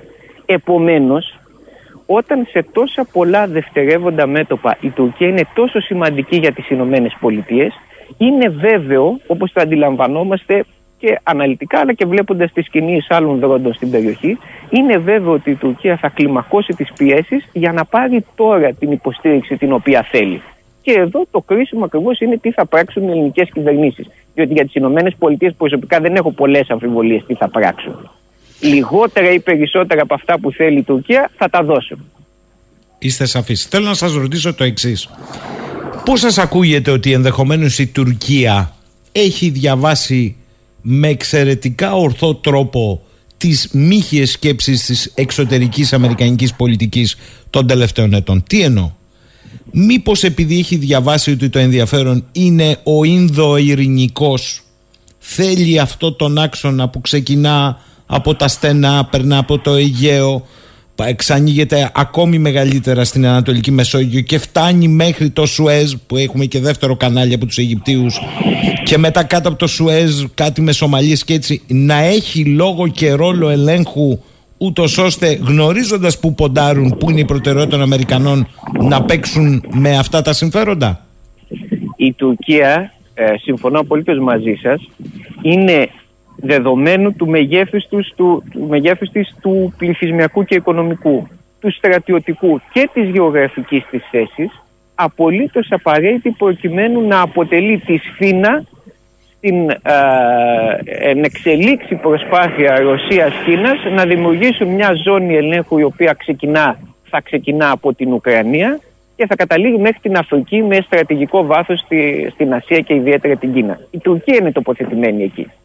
Για να το πετύχει αυτό πέρα από τη δική της ενίσχυση, τι λέει με έναν τρόπο, δώστε μου ισχύ στη Μέση Ανατολή, βλέπε Συρία, Ιράκ, και δώστε μου και ισχύ στην Ανατολική Μεσόγειο δια του ελέγχου εκ των πραγμάτων ή και de jure των δύο ακτών του Αιγαίου. Και για να ελέγχω τις δύο ακτές του Αιγαίου και να διασφαλίζω ότι εγώ Σας κάνω τη εγγυώμαι, δουλειά. Ναι, ναι. χρειάζομαι ακριβώς και έναν έλεγχο επί των νησιών του Αιγαίου. Μάλιστα. Λοιπόν, δεν σημαίνει ότι οι Ηνωμένες Πολιτείες θα τις το δώσουν έτσι απλά, διότι πάντα αυτές οι σχέσεις είναι και ε, σχέσεις ε, καχυποψίας κτλ. Ούτε οι Ηνωμένες Πολιτείες θεωρώ, όπως ούτε και η Ρωσία, θέλουν να καταστρέψουν την Ελλάδα. Όμως, επειδή μία πλευρά συσσωρεύει δύναμη και παίζει πολύ έξυπνα το παιχνίδι, ενώ η άλλη πλευρά χάνει σε δύναμη, δηλαδή εμείς, γίνονται πιο δεκτικές αυτές οι δυνάμεις να αναγνωρίσουν έναν ισχυρότερο τουρκικό ρόλο. Ακόμη ισχυρότερο από ό,τι αναγνώριζαν στο παρελθόν. Άρα, καλό είναι να το διαβάζουμε και έτσι λέτε, και όχι πέρα από τις εσωτερικές τους ανάγκες τη εκλογές, πέρα από τα εθνικά τους αφηγήματα. Εδώ θέλουν να τοποθετηθούν σε έναν ευρύτερο άξονα, έχοντας αντιληφθεί ότι το παιχνίδι είναι από Ινδικό προς Ειρηνικό. Το, το έχουν αντιληφθεί, δεν είναι. Και προσπαθούν να, το, να τοποθετηθούν σε αυτό ως, να το πω έτσι, οι πρόφημοι ελεγκτές ενός κομματιού.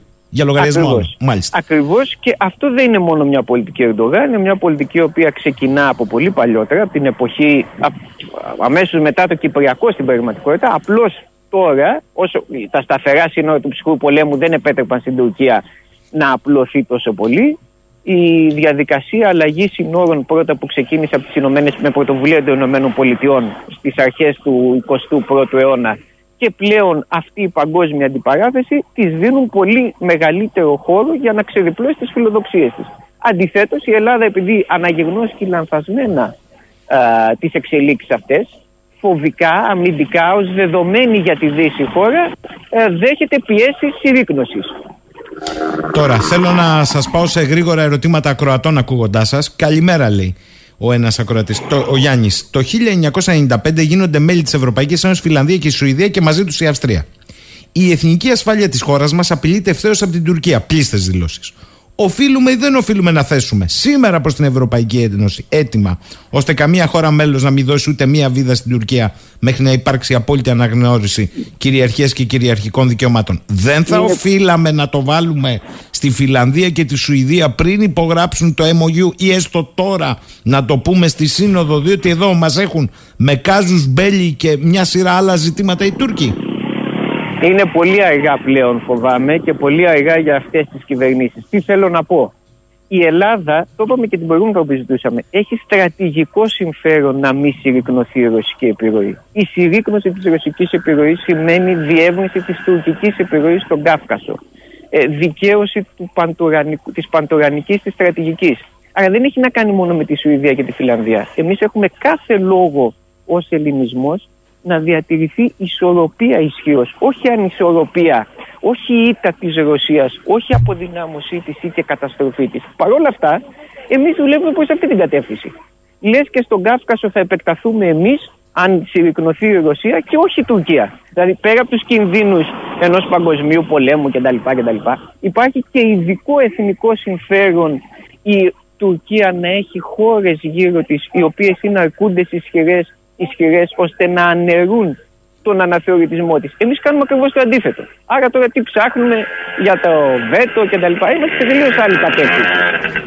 Μάλιστα. Τώρα κύριε Τζίμα, άλλος φίλος λέει: Για ρωτήστε τον κύριο Τζίμπα, τον έχει υπόψη του λέει το χάρτη Biden την εποχή που δεν ήταν. Ε, ήταν γερουσιαστής. Ε, με βάση τον οποίο έχει την αόσδηση Τουρκία στην Ανατολική Μεσόγειο και που στην ουσία περνάει, α, σχίζει την Κύπρο τον έχει υπόψη του. Είναι του Biden ο χάρτης, λέει. Άρα τι ψάχνουμε. Θα πάμε 50-50.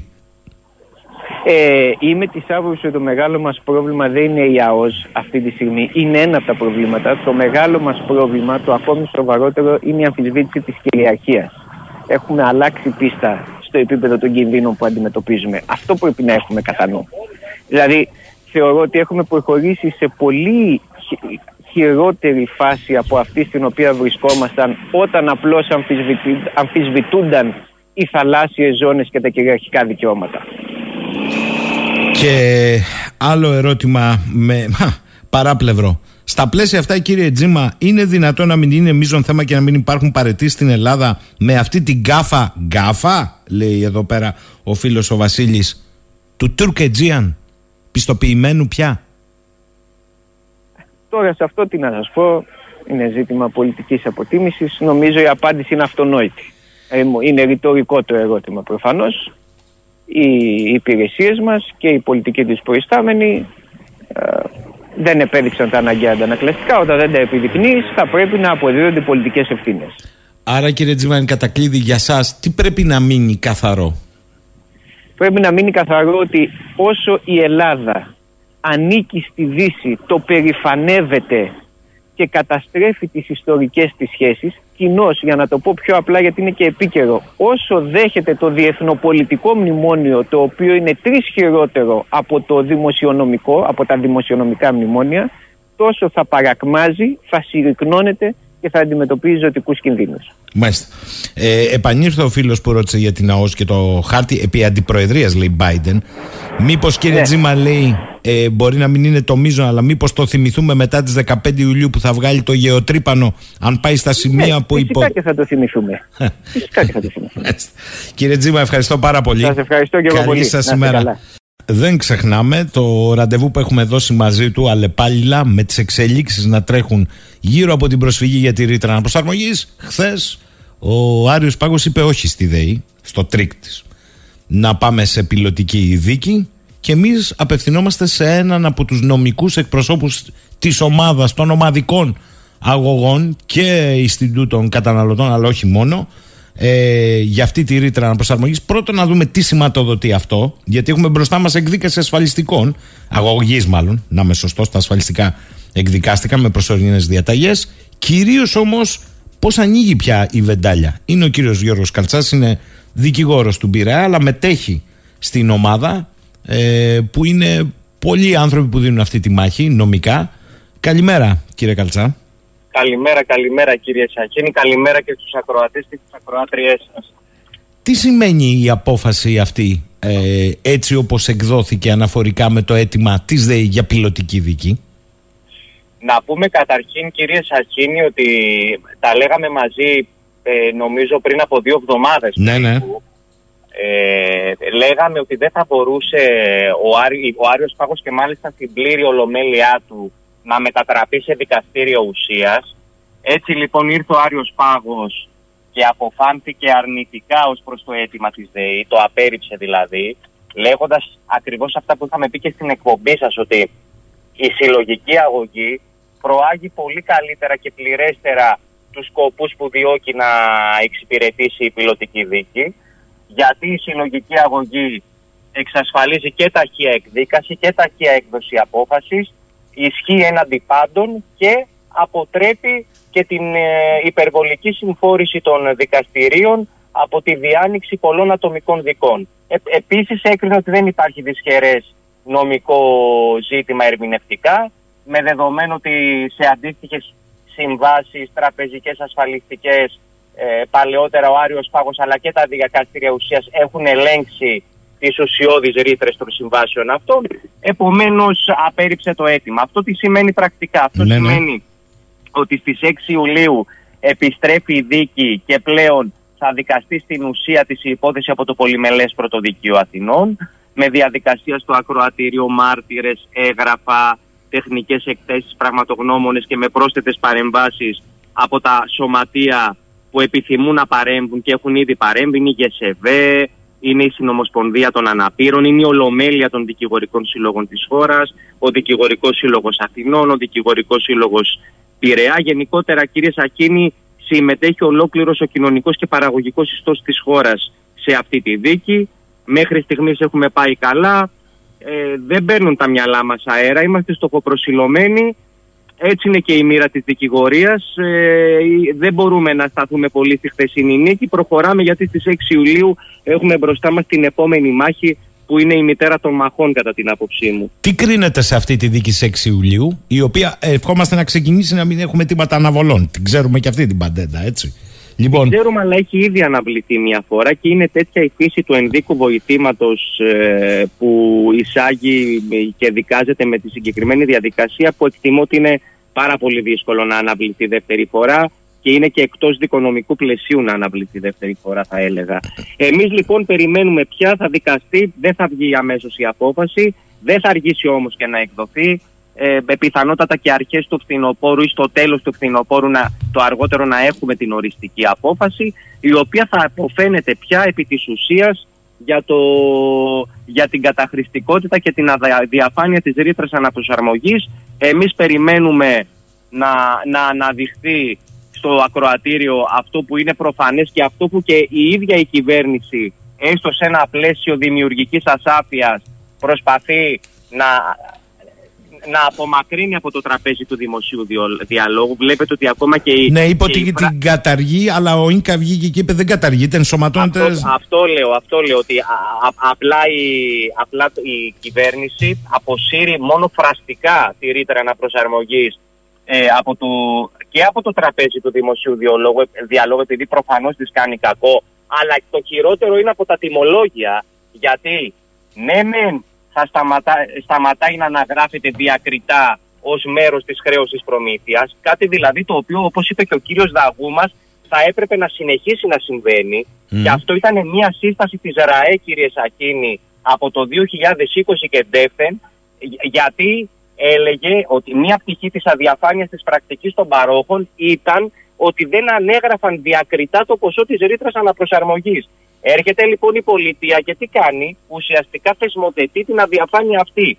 Λέει, δεν θα αναγράφεται το ποσό της ρήτρας αναπροσαρμογής διακριτά, θα ενσωματώνεται τη χρέωση προμήθειας, που ούτως ή άλλως ήταν κομμάτι, σκέλος της χρέωσης προμήθειας, σύμφωνα με τον κώδικα προμήθειας ηλεκτρικής ενέργειας, θα ενσωματώνεται εκεί και από εκεί και πέρα ο κάθε πάροχος κατά το δοκούν με βάση ένα χρηματιστηριακό δίκτυο όπως γίνεται μέχρι σήμερα θα καθορίζει τη δική του τιμή. Όσο κύριε Σακίνη η ενέργεια περνάει 100% μέσα από το χρηματιστήριο της ενέργειας και διαμορφώνεται από την οριακή του τιμή, δηλαδή την τιμή του ακριβότερου που είναι το φυσικό αέριο, οι τιμές θα παραμένουν στα ύψη είτε η ρήτρα αναπροσαρμογής δια, αναγράφεται διακριτά, είτε ενσωματώνεται στο, στο σύνολο της χρέωσης προμήθειας. Επομένως δεν θα αλλάξει κάτι, κάτι δραματικά. Αφήστε δε που πάλι και ο πολίτης αλλά και συγκεκριμένα ο καταναλωτής εδώ μπαίνει σε μια διαδικασία ατομικής ευθύνης. Τι του λέει δηλαδή η πολιτεία, είσαι υποχρεωμένος να μπαίνεις κάθε μήνα στη, στα site των παρόχων και να βλέπεις τις τιμές που εφαρμόζει ο καθένας. Ε, συγχωρέστε με κύριε Σακίνη, εγώ ε, που δεν είμαι ένας άνθρωπος τρίτο, τρίτης ηλικίας που δεν έχει πρόσβαση στο διαδίκτυο, αλλά με τις υποχρεώσεις που έχω ναι, οικογενειακές και επαγγελματικές, αυτό κάθε μήνα δεν μπορώ να το κάνω και δεν προλαβαίνω να το κάνω. Όπως επέλεξε το βενζινάδικο, επέλεξε την εταιρεία και αν την έχεις εξοφλήσει την προηγούμενη, γιατί άμα είναι ανεξόφλητη πώς θα φύγεις; Δεν ακριβώς, είναι έτσι. Μάλιστα. Ακριβώς. Κοιτάξτε. Είναι δηλαδή και, και πότε θα είναι, είναι σαν το μέτρο των 600 ευρώ. Πάλι δηλαδή δεν ξέρουμε τι θα συμβεί, πότε θα εφαρμοστεί, ποιος θα καταλαμβάνει, ποιες θα είναι οι πραγματικές τιμές. Κύριε Αν Καλτσά, ελάτε λίγο σας παρακαλώ στο θέμα της δίκης πάλι. Νομίζω ότι το είπατε με σαφήνεια αυτό. Άρα λέτε αυτό θα κριθεί στην ουσία ε, η νομιμότητα της ρήτρας αναπροσαρμογής. Αυτό τι σημαίνει αν κερδιθεί η δίκη και επίσης με ρωτάει πολλοί κόσμος, μπορούν και τώρα να λάβουν μέρος στην προσφυγή; Βεβαίως, να το πούμε αυτό είναι πάρα πολύ σημαντικό. Είναι πάρα πολύ... Το δικόγραφο είναι ανοιχτό και μέχρι την παραμονή της δίκης της 5 Ιουλίου μπορεί να καλούν οι. Πού να καλούν, σας παρακαλώ πολύ. της συλλογικής αγωγής στο ΙΝΚΟ ώστε να συμμετάσχουν στο δικόγραφο ως προσθέτως παρεμβαίνοντες. Θα μας δώσετε μία διεύθυνση, παρακαλώ πολύ, όσο πιο απλά ναι, είναι. Να σας πω τα τηλέφωνα 211-0135-199. Ναι. Και 211-0135-200 είναι οι δύο τηλεφωνικές γραμμές της συλλογικής γραμματείας του ΙΝΚΑ και υπάρχει και η ιστοσελίδα μας συλλογική, παύλα, συλλογική αγωγή παύλα.inca.gr Που σημαίνει ότι αν κερδιθεί η δίκη όλος αυτός ο κόσμος τι κερδίζει; Όλος, όλος αυτός ο κόσμος ε, επί της αρχής απαλλάσσεται και μελλοντικά από την εφαρμογή του συγκεκριμένου μηχανισμού γιατί ακόμα και με τις εξαγγελίες της κυβέρνησης που ε, πολύ αμφιβάλλουμε για την αποτελεσματικότητά τους αλλά εν πάση περιπτώσει ε, ακόμα και με τις εξαγγελίες της κυβέρνησης δεν καταργείται η ρήτρα, αναστέλλεται μέχρι τον ε, Ιούλιο του 2023. Επομένως, αν μηχανισμός θα παραμένει ενεργός και ανα πάσα στιγμή μπορεί να επανέλθει, υπ' αυτήν την έννοια λοιπόν ο καταναλωτής απαλλάσσεται από μελλοντικούς ευνηδιασμούς και επανενεργοποίηση της ρήτρας. Συν της άλλης μπορεί, εφόσον συμμετέχει στην αγωγή, να διεκδικήσει και τα μέχρι στιγμής ίδια χρεωστήτως καταβληθέντα για αυτή την παράνομη αδιαφανή και καταχρηστική ρήτρα. Λοιπόν, εδώ είμαστε. 6 Ιουλίου η πρώτη, η πρώτη συνεδρίαση, κρίσιμη, θα τα λέμε. Δεν το αφήνουμε το θέμα. Θέλω να σας ευχαριστήσω όμως, κύριε Εγώ να Καλτσά, είστε καλά, σας ευχαριστώ για την πολύ. ενημέρωση που είναι άμεση για να καταλάβουμε και τη σημασία της θεσινή απόφασης ε, του Αρίου Πάγου σε όλο Πολύ μέλια. σημαντική κύριε Σαχίνη γιατί επιστρέφει η υπόθεση στους φυσικούς δικαστές που Μάλιστα. όρισε ο ιστορικός νομοθέτης, στους δικαστές του Πολυμελούς Πρωτοδικείου Αθηνών. Κύριε Καλτσά, ειλικρινά σας ευχαριστώ και για αυτό που κάνετε, γιατί αν δεν κάνω λάθος, είναι η πρώτη φορά που πάει έτσι μια ομαδική αγωγή. Δεν είναι τυχαίο αυτό. Πάει πολύ καλά κύριε Σαχίνη και αυτό οφείλεται σε όλη τη νομική ομάδα. Είμαστε πολύ συγκροτημένοι, είμαστε άρτια προετοιμασμένοι και να είναι σίγουρος ο κόσμος και οι καταναλωτές ότι και στις 6 Ιουλίου θα κάνουμε το καλύτερο δυνατό. Καλή σας ημέρα, κύριε Καλτσά. Πριν κλείσουμε, πολύ σύντομα, θέλω το δικό του σχόλιο για όλη αυτή τη γκάφα. Γκάφα. Με το Turk Aegean, το οποίο όπως και να το κάνουμε, κατόπιν εορτής τρέχουν όλοι, ανευθυνοί και υπεύθυνοι, τρέχουν όλοι, από τον Άννα στον Καϊάφα, αλλά η ζημιά έχει γίνει. Τον κύριο Δημήτρη Σταθακόπουλο. Σας θυμίζω τι μας έλεγε, πώς με διάφορους τρόπους αυτή είναι μία πάγια τακτική. Τσούκου τσούκου δεν το πήραν λέει χαμπάρι. Αυτό αρχίζει και διαφαίνεται από τους οποίους δεν το πήραν λέει χαμπάρι οι αρμόδιοι πάλι όταν από πέρυσι το καλοκαίρι κατέθετε το αίτημα και μετά δεν το ξαναπήρανε χαμπάρι. Φτάσαμε το Δεκέμβριο, καμία ένσταση. Μετά πάλι δεν το ξαναπήρανε χαμπάρι μέχρι τον Ιούνιο φέτος που πήραν τη δεκαετία. Θα έχει ενδιαφέρον όποιος λέει ότι το πήρε χαμπάρι να μας δείξει την αλληλογραφία τι ακριβώς οι επίσημα οι αρμόδιοι εμπλεκόμενοι αντάλλασαν μεταξύ τους για να καταλάβουμε. Καλημέρα κύριε Σταθακόπουλε. Καλημέρα κύριε Σαχίνη, ε, για του ακροατές σας. Πολύ σύντομα θέλω. Χαίρομαι που προηγουμένως άκουσα και τον συνάδελφό μου, δικηγόρο Πειραιά, τον κύριο Καλτσά. Ναι. Εκλεκτός συνάδελφος και ο αγώνας που κάνει είναι τεράστιος. Ναι, έχετε δίκιο. Έχετε δίκιο. Για πείτε μου πολύ σύντομα στο χρόνο που μας απομένει, πώς το σχολιάζετε όλο αυτό, Γιατί περίπου ναι, τα. είναι, είναι άλλο ένα τουβλάκι, το είπατε προηγουμένως στην εισαγωγή σας, άλλο ένα τουβλάκι σε αυτό που έχω πει, λέω εδώ πέρα και χρόνια δηλαδή, και η οικοδομή, η Τουρκία, τουβλάκι, τουβλάκι το οικοδόμημα. Και θα ξαναπώ, θα το θυμίσω, το άρθρο μου την επομένη της Συμφωνίας των Πρεσπών. Πέραν της Συμφωνίας των Πρεσπών και την όποια κριτική, καλόπιστη, κακόψη πρέπει να κάνει οποιοδήποτε, και άσχετα από αυτό, είχα γράψει τι διάβασε η Τουρκία στη Συμφωνία των Πρεσπών. Η Τουρκία διάβασε ότι η Ελλάδα μπορεί τελικά υπό την πίεση των ε, κοινών μας συμμάχων και ειδικά των ατοικών και γενικώς ε, υπό την πίεση των διεθνών συνθήκων να ενδώσει και τελικώς να παρουσιάσει ως νίκη της ένα συμβιβασμό. Με το όνομα. Εκεί πέρα λοιπόν βρήκε την ευκαιρία να οικοδομήσει το τουρκικό Αιγαίο, το Τουρκετζίαν, με το όνομα, ως brand name, στην Επιτροπή Πνευματικών Δικαιωμάτων Εμπορικών Σημάτων της Ευρωπαϊκής Ένωσης. Μα το δεν οικοδόμησε είναι, λίγο, λίγο. δεν είναι και καμιά σπουδαία επιτροπή υποκυβερνητικό εκπρόσωπος. Χθες μια εταιρεία είναι ιδιωτική. Δεν είναι έτσι όμως από ό,τι είδαμε στο Κα- καταστατικό. Καθόλου δεν είναι έτσι, διότι υπό αυτή την έννοια τότε δεν είναι τίποτα που πάω και κατοχυρώνω στο Υπουργείο Εμπορίου το σήμα μου το εμπορικό. Τότε να μην τα κατοχυρώνουμε τα σήματά μας τα εμπορικά. Σωστό. Ο, γι' αυτό Έτσι, να, σας είμα- έβγαλε. να, να είμαστε άρα πατέρα τότε. Δηλαδή, ο επειδή καθένας είστε από εμάς νομικός και να τα χρησιμοποιεί ξέρετε. όποιο εμπορικό σήμα θέλει χωρίς κατοχύρωση. Μάλιστα. Τότε να, δεν έχει καμία αξία το ότι έχουμε αντίστοιχη επιτροπή στο Υπουργείο Εμπορίου εμείς. Μάλιστα. Ε, ούτε Δηλαδή- έχει καταλάβει μάλλον τι έχει πει. Ε, σας, το, Ακριβώς. σας το υπογράφω. Ακριβώς. Προκειμένου να Λοιπόν, μπαλώσουμε προσε- τα μπάλωτα. ναι. Προσέξτε τώρα. Μέχρι και πέρσι το καλοκαίρι είχαμε την αναφορά στο τουρκικό οργανισμό τουρισμού που έλεγε τουρκικές ακτές του Αιγαίου. Μαζί το είχαμε Προσέξτε. βγάλει. Ναι, το Μπράβο. θυμάμαι. Ναι. Λοιπόν, τουρκικές ακτές του Αιγαίου είναι τελείως διαφορετικό από το τουρκικό Αιγαίο. Η- Έλαβα emails από φίλους που μας ακούνε, προφανώς ακροατές και τηλεθεατές, οι οποίοι λογικά συμφωνούν με αυτά που εκφράζουμε διάφορες σαν και εμένα ε, στα ΜΜΕ, οι οποίοι αυτή τη στιγμή έχουν πέσει στην παγίδα να θεωρούν ότι δεν είναι κακό να ονομάζεται το Αιγαίο τουρκικό Αιγαίο. Ναι, Αυτό επειδή που έχει έγινε. ακτές η Τουρκία στο Αιγαίο. Μάλιστα. Ναι, άρα τους εξηγώ ότι είναι τελείως διαφορετικό το ρεαλιστικό πράγμα, το πραγματικό γεγονός ότι το Αιγαίο βρέχει και τις ακτές Μικράς Ασίας που σήμερα είναι η Τουρκία, όντως, αλλά είναι τελείως διαφορετικό το Αιγαίο που βρέχει τις ακτές τι τουρκικές και άλλο το τουρκικό Αιγαίο. Το τουρκικό Αιγαίο νομικά ξαναμιλώντας και σε μια επιτροπή όπως είναι αυτή των πνευματικών δικαιωμάτων για εμπορικά σήματα brand names τουρισμού εν προκειμένου, σημαίνει ότι οικοδομώ λίγο-λίγο συγκυριαρχία στο όνομα Αιγαίο. Ότι υπάρχει και τουρκικό Αιγαίο.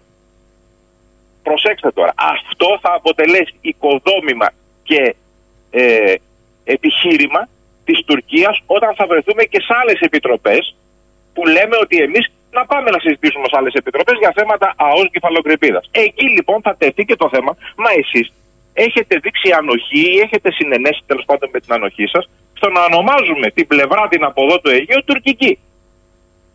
Έτσι λοιπόν οικοδομούνται τα θέματα αυτά σε διεθνές επίπεδο και θερμή παράκληση όσοι δεν έχουν διεθνή νομική εμπειρία μάχημη να μην λένε τη γνώμη τους χωρίς γνώση. Θανάσιμο αμάρτημα σύμφωνα με τον Πλάτωνα στον Πρωταγόρα. Να λες τη γνώμη σου χωρίς γνώση. Κύριε Σταθακοπουλέ, θέλω να σας ρωτήσω το εξής. Συνάδελφοί μου στην Αθήνα Ναι. με πολύ κόπο βρήκαν δύο κυρίες οι, οι οποίες υποτι... όχι υποτίθεται, είναι αλλά είναι από το Μάιο, προσέξτε, από το Μάιο του 22, μονοματεπώνυμο οι κυρίες αυτές, ε, μέλη αυτού του οργανισμού. Γιατί αυτός ο οργανισμός αυτό, η- των πνευματικών δικαιωμάτων κατοχύρωσης έχει έναν κανονικό και έναν αναπληρωματικό από κάθε χώρα μέλος. Άρα αυτό που λέει η, η ελληνική πλευρά δεν το ξέραμε, είναι κουκουρούκου. Οι κυρίες είπαν λοιπόν ότι με συγχωρείτε, εμείς έχουμε αναλάβει από το Μάιο και αυτό το θέμα έχει κλείσει ουσιαστικά από το Δεκέμβριο. Ποιοι είναι οι αλληπάλληλοι, κάποιοι που διορίστηκαν από τη Γενική Γραμματεία Εμπορίου. Δεν μάθαμε ποιοι είναι αυτοί. Ρωτώ όμως εσάς, από πέρυσι τον Ιούνιο μέχρι και το Δεκέμβριο, κανείς δεν το πήρε χαμπάρι, ούτε υπηρεσιακός, ούτε εκπρόσωπος. Είναι η Ευρωπαϊκή Επιτροπή. Εκεί έχουμε τον κύριο Σχοινά, Λίνη και Δένη. Ένας δεν του το είπε. Οι ευρωβουλευτές έχει αντιπροσώπους από το Ευρωπαϊκό Κοινοβούλιο αυτός ο οργανισμός. Ένας δεν βρήκε να το σφυρίξει. Δεν το παρακολουθεί. Δεν υπάρχει θέμα εδώ. Υπάρχει τεράστιο θέμα ασυνεννοησία των οργάνων μεταξύ τους, των ελληνικών, άσχετα από την κυβέρνηση. Γενικώ υπάρχει ασυνεννοησία. Και αυτό το βλέπουμε πανηγυρικά όταν ο κοινοβουλευτικός εκπρόσωπος και ο πρωθυπουργός θεωρούν τον Ερντογάν απρόβλεπτο και ο υπουργός εξωτερικών τον θεωρεί προβλέψιμο. Α αποφασίσουμε τι είναι ο Ερντογάν. Απρόβλεπτος ή προβλέψιμος. Και επιτέλους ας αποφασίσουμε στα όργανα μας που είναι στην Ευρωπαϊκή Ένωση, γιατί έχω διατελέσει και εγώ στον Ευρωπαϊκό ε, Δικηγορικό Σύλλογο στο ΣΕΠΕ για χρόνια, από το 8 μέχρι το 13, στις Βρυξέλλες. Λοιπόν, πρέπει να συνεννοούμαστε όπως συνεννοούμασταν τότε οι δικηγόροι μεταξύ μας. Τι θα μιλήσουμε σε επιτροπές, στις νομικές, στις δικηγορικές, στις Βρυξέλλες. Θέλεις προ συνεννόηση. Εκτός και είναι τόσο μπάχαλο που δεν θέλω να το πιστέψω, που δεν υπάρχει καμία συνεννόηση ή το περνάνε ότι αυτό δεν είναι και τίποτα. Ε, αυτό είπε ο κύριος κυβερνητικό εκπρόσωπος. Ότι ελάτε Ακόμα- τώρα, λέει. Ακόμα χειρότερο. Δεν με καταλαβαίνεις τη βαρύτητα και τη σοβαρότητα τέτοιων θεμάτων και τι οικοδομεί η Τουρκία και πώς τα περνάει υπόγεια και μετά βρισκόμαστε προεκπλήξεων και λέμε απρόβλεπτο. Πρώτη, Ποιο λε- απρόβλεπτο. πρώτη τελευταία Α, ερώτηση. Υπάρχει και ένα χειρότερο όμως. Να το ξέρουν και να το αφήνουν ως Α. στοιχείο υπέρ της Τουρκίας, ούτως ώστε όταν θα έρθουμε σε διαβούλευση για οποιαδήποτε θέματα, ε, να πούνε τι να κάνουμε, έχει συμβεί και αυτό, και να παρουσιάσουν την ήττα ως νίκη. Με το, ψευδε, με το ψευδεπίγραφο ψευτοδήλημα. Μα τι θέλατε, να κάνουμε πόλεμο; Μάλιστα. Άρα λαό λαό και μια πραγματικότητα, παιδιά, είναι αυτή. Δεν μου λέτε νομικά μπορείς να το προσβάλλεις εκ των υστέρων αυτό τώρα, γιατί είναι για μια δεκαετία κατοχήρωση. Μπορείς; Ακριβώς. Ακριβώς. Προσέξτε, οι ενστάσεις γίνονται εν πρόθεσμα, δηλαδή όταν γεννιέται η κατάσταση. Και από τη στιγμή λοιπόν που εσύ έχεις μέλη της Επιτροπής και το έχεις αφήσει να περάσει, η εκ των υστέρων προσφυγητή που το πήρα χαμπάρι τώρα, πρώτον είναι εκπρόθεσμη, δεύτερον στερείται νομικής σοβαρότητας. Διότι κύριε δεν ήσουν παρόν. Δεν υπάρχει, δεν συγχωρείται άγνοια νόμου ή αλφάβητος της νομικής Μάλιστα. δεν συγχωρείται άγνοια νόμου. Οι συνάδελφοί μου που με ακούν αντιλαμβάνονται τι λέω. Άρα μόνο πολιτικά αν μπορέσεις να τα αλλάξεις πια. Μόνο πολιτικά. Μα αυτό μου λέτε. Καληνύχτα, αγάπη μου. Κλείνω με το εξής. Προσέξτε τώρα. Γιατί το επισημάνατε. Αυτή η κατοχήρωση, βρήκα τον κατάλληλο άνθρωπο, είναι ένα εμπορικό μπραντ που έχει σχέση με τον τουρισμό. Είπατε, προσοχή, είναι Τουρκετζίαν. Δεν είναι οι τουρκικές ακτές στο Αιγαίο, είναι Τουρκετζίαν. Μάλιστα. Τεράστια διαφορά. Προσέξτε τώρα. Διαβάζω το πόνημά τους. Και μέσα σε όλα τα άλλα που λέει, παροχή πληροφοριών, τουρισμού, μοντέλο, διακοπών, αγαθών, προσώπων, διαβάζω 39 και 45 παράγραφο. Στην 39 γίνεται αναφορά, προσέξτε, σε επιχειρήσεις έρευνας και διάσωσης οχημάτων σκαφών και αγαθών ενώ στην 45η παράγραφο μεταξύ γάμων και οικειδιών και άλλων αθώων περιστάσεων γίνεται αναφορά σε κάθε νομική διαδικασία για πνευματικά και βιομηχανικά δικαιώματα αλλά και για την παροχή υπηρεσιών ασφάλειας, έρευνας και διάσωσης σε άτομα και ιδιοκτησίες. Ρωτώ εγώ εσάς. Πάω στη Σμύρνη απ' έξω σε ένα εφτάστερο, λέω εγώ, δεν ξέρω αν υπάρχει, ξενοδοχείο. Με αυτό το μπραντ. Παίρνω ένα σκάφος και έξω από τυχιό παθαίνω ζημιά. Έρχεται και μου κάνει έρευνα και διάσωση του Turk Aegean ιδιωτικά. Ιδιωτικά, το τονίζω. Επειδή είμαι ασφαλισμένος. Ναι, αμέ. Ναι, Εκεί αμέ. θα πατήσει. Και όταν θα πάμε εμείς να του πούμε. Καταλαβαίνετε εσύ, τι εσύ, με τα ανοίγει εθνικά αυτό. χωρικά Ύδατα, Μάλιστα. κακώς θα επικαλεστεί αυτό. Καταλαβαίνετε τι Κα- ανοίγει κάτι- αυτό. Βεβαίως, κάτι το οποίο έχω γράψει εδώ και δύο χρόνια στη, στην εφημερίδα Τα Νέα και ξέρω ότι το έχουν διαβάσει και στα αρμόδια υπουργεία, το άρθρο μου, και έλεγα γιατί κύριε δεν κάνουμε χρήση των χαρτών Natura της Ευρώπης όπου η- το Αιγαίο όλο χαρακτηρισμένο Natura και σε περιοχές έξω από τα ελληνικά χωρικά ύδατα μας δίνει το δικαίωμα επικίνηση να τα προστατεύουμε; Γιατί δεν βγαίνουμε έξω από τα χωρικά ύδατα να κάνουμε περιπολίες ε, natura, δηλαδή προστασίας της φύσης, ούτως ώστε να καθιερώσουμε νομικά, όχι νομιμοφανώς, την παρουσία μας και έξω από τα χωρικά μας ύδατα, ύδατα και ποιος κάνει κουμάντο εδώ σε θέματα περιβάλλοντος, σε θέματα περιβάλλοντος. Natura, Natura, ναι, και με τη σφραγίδα και την έκρηση Ευρωπαϊκής Ένωσης. Άρα, και κύριε δεν το Σ- κάνουμε Άρα- και απάντηση δεν πήρα ποτέ. Άρα κύριε Στα- Θακόπουλο, όσο και αν φαίνονται ανώδυνες ιδιωτικής πρωτοβουλίας σημασίας αυτές οι δύο παραγράφοι, μπορεί στο μέλλον να δημιουργήσουν και άλλα θέματα. Σε έρευνες. Ασυζητητή. Μάλιστα. Ασυζητητή. Τελευταίο ερώτημα και θέλω να σας ευχαριστήσω γιατί αποσαφηνίζεται. Έρχεται από το φίλο μου τον Κούλια από τη Θεσσαλονίκη. Καλημέρα, λέει στον κύριο Σταθακόπουλο. Κύριε Σταθακόπουλο, λέει, ποιος μας λέει ότι στο μέλλον δεν θα υπάρχει διαφημιστική καμπάνια. Πρώτα-πρώτα λέει στα αγγλικά, που θα διαφημίζει διακόπε στο Αιγαίο σκέτο, όπου θα προβάλλονται οι τουρκικές ακτογραμμές. Σε μια τέτοια μάχη αυτή που θα ρίχνουν το περισσότερο χρήμα, θα κερδίσουν και τα ανάλογα τουριστικά πακέτα και όχι μόνο. Έτσι είναι.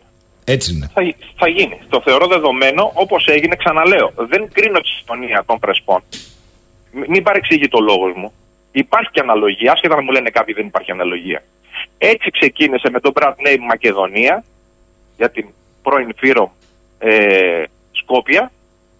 Brand name λίγο, λίγο, λίγο, λίγο, λίγο, λίγο. Αυτή τη στιγμή γενικώ ο κόσμος παγκόσμια ανα- ξέρει το Μακεδονία ότι είναι κάτι άλλο πέραν από μας.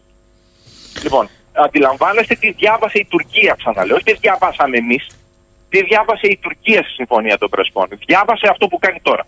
Θα το βρούμε μπροστά μας και το βρήκαμε. Πάντως Το, έχω- το έχω γράψει στην επομένη τη Συμφωνία Μάλιστα. των Πρεσπών του άρθρου. Πάντως, κύριε Σταθακόπουλε, εγώ επανέρχομαι στο τωρινό, γιατί είναι βαρύ και καλά κάνετε και το διακρίνετε. Άλλο οι τουρκικές ακτές στο Αιγαίο Τελείως διαφορετικό. και άλλο το Τουρκ. Γιατί σωστά το λέτε, κάποιοι έσπευσαν να πούνε, παιδιά, εντάξει, τι θέλετε, δεν είναι και η Τουρκία στο Αιγαίο, τι, γιατί το λέτε έτσι, ας πούμε; Μέγιστο λάθος. Μάλιστα. Μέγιστο λάθος και εκτίμηση. Μα, εγώ θυμίζω ότι απλά αρνούνταν χρόνια να την πούνε Αιγαίο και τα νησιά του Αιγαίου, η ίδια η Τουρκία. Τώρα βέβαια τη, τη βολεύει. Άρα σας ρωτώ κλείνοντας, πέρα από, από όλα τα άλλα, δεν υπάρχει εδώ ένα θέμα και για το υπαλληλικό προσωπικό σε τέτοια πόστα είναι έτσι γενικώ επειδή είναι μια επιτροπή της Ευρωπαϊκής Ένωσης Πνευματικής Ιδιοκτησίας και Εμπορικών Σημάτων. Δεν βαριέσαι ρε αδερφέ.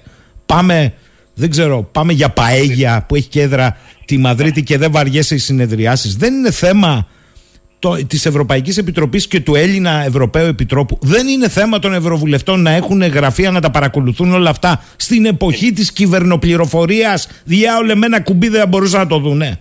Είναι. Είναι. Δυστυχώς είναι από τις βαθιές παθογένειες του ελληνικού δημοσίου και του κράτου η ασυνεννοησία των υπηρεσιών, η χαλαρότητα κάποιων θεμάτων Μπα τι εθνικών. λέτε κύριε Σταθακόπουλε, τους μισούς τους ξέρετε αυτούς, τους εκτός, τους διπλούς και τριπλούς. Από τα λεφτά του Έλληνα φορολογούμενου είναι. Τι λέτε; Ναι, βεβαίως. Μάλιστα. Βεβαίως τι. Και είναι βαθιά παθογένεια, ξαναλέω, του ελληνικού κράτους, χρόνια τώρα πολλά. Αυτή η χαλαρότητα, ειδικά σε τέτοιου είδους επιτροπές που θεωρούν ότι δεν είναι άμεσα αμυντικές ή εξωτερικών, όμως είναι εμπορικές κτλ. που παίζουν το ρόλο τους και οικοδομούν τα οικοδομήματα αυτά που βλέπουμε τα ευρύτερα. Έτσι λοιπόν, σε αυτή τη χαλαρότητα και τη μη ενημέρωση και πληροφόρηση μεταξύ τους, να είναι μερικά θέματα έτσι, εκτός, ξαναλέω, αν και το συγκεκριμένο Ναι. Κάνω το δικηγόρο του διαβόλου τώρα. Λοιπόν, αν και το συγκεκριμένο λέμε δεν πειράζει, άστο, δεν πειράζει, το δίνουμε από την από εκεί πε- πλευρά, θα το χρησιμοποιήσουμε στο μέλλον αν θα έρθουν οι μεγάλες συμφωνίες. Ε, θα λέμε υπάρχει και αυτό, τι να κάνουμε τώρα. Μάλιστα. Και θα Άρα- παρουσιάζουμε τις ήττες μας ως νίκες. Μάλιστα. Άρα εκτός από γκάφα, ατύχημα, αυλεψία, συνεννοησία μπορεί να είναι και επιλογή. Ναι, πάει και επιλογή. Μάλιστα. Κύριε Σταθακόπουλε, σας ευχαριστώ για αυτή τη σύντομη παρέμβαση, αλλά αρκούντω διαφωτιστική από έναν άνθρωπο που τα κατέχει, αυτά χειρίζεται και αυτά έλεγε τα τελευταία χρόνια. Κοίτα να δεις, ρε παιδί μου, να τα λέει και να έρχονται. Καλημέρα, δυστυχώς. Καλημέρα. καλημέρα. Να είστε καλά.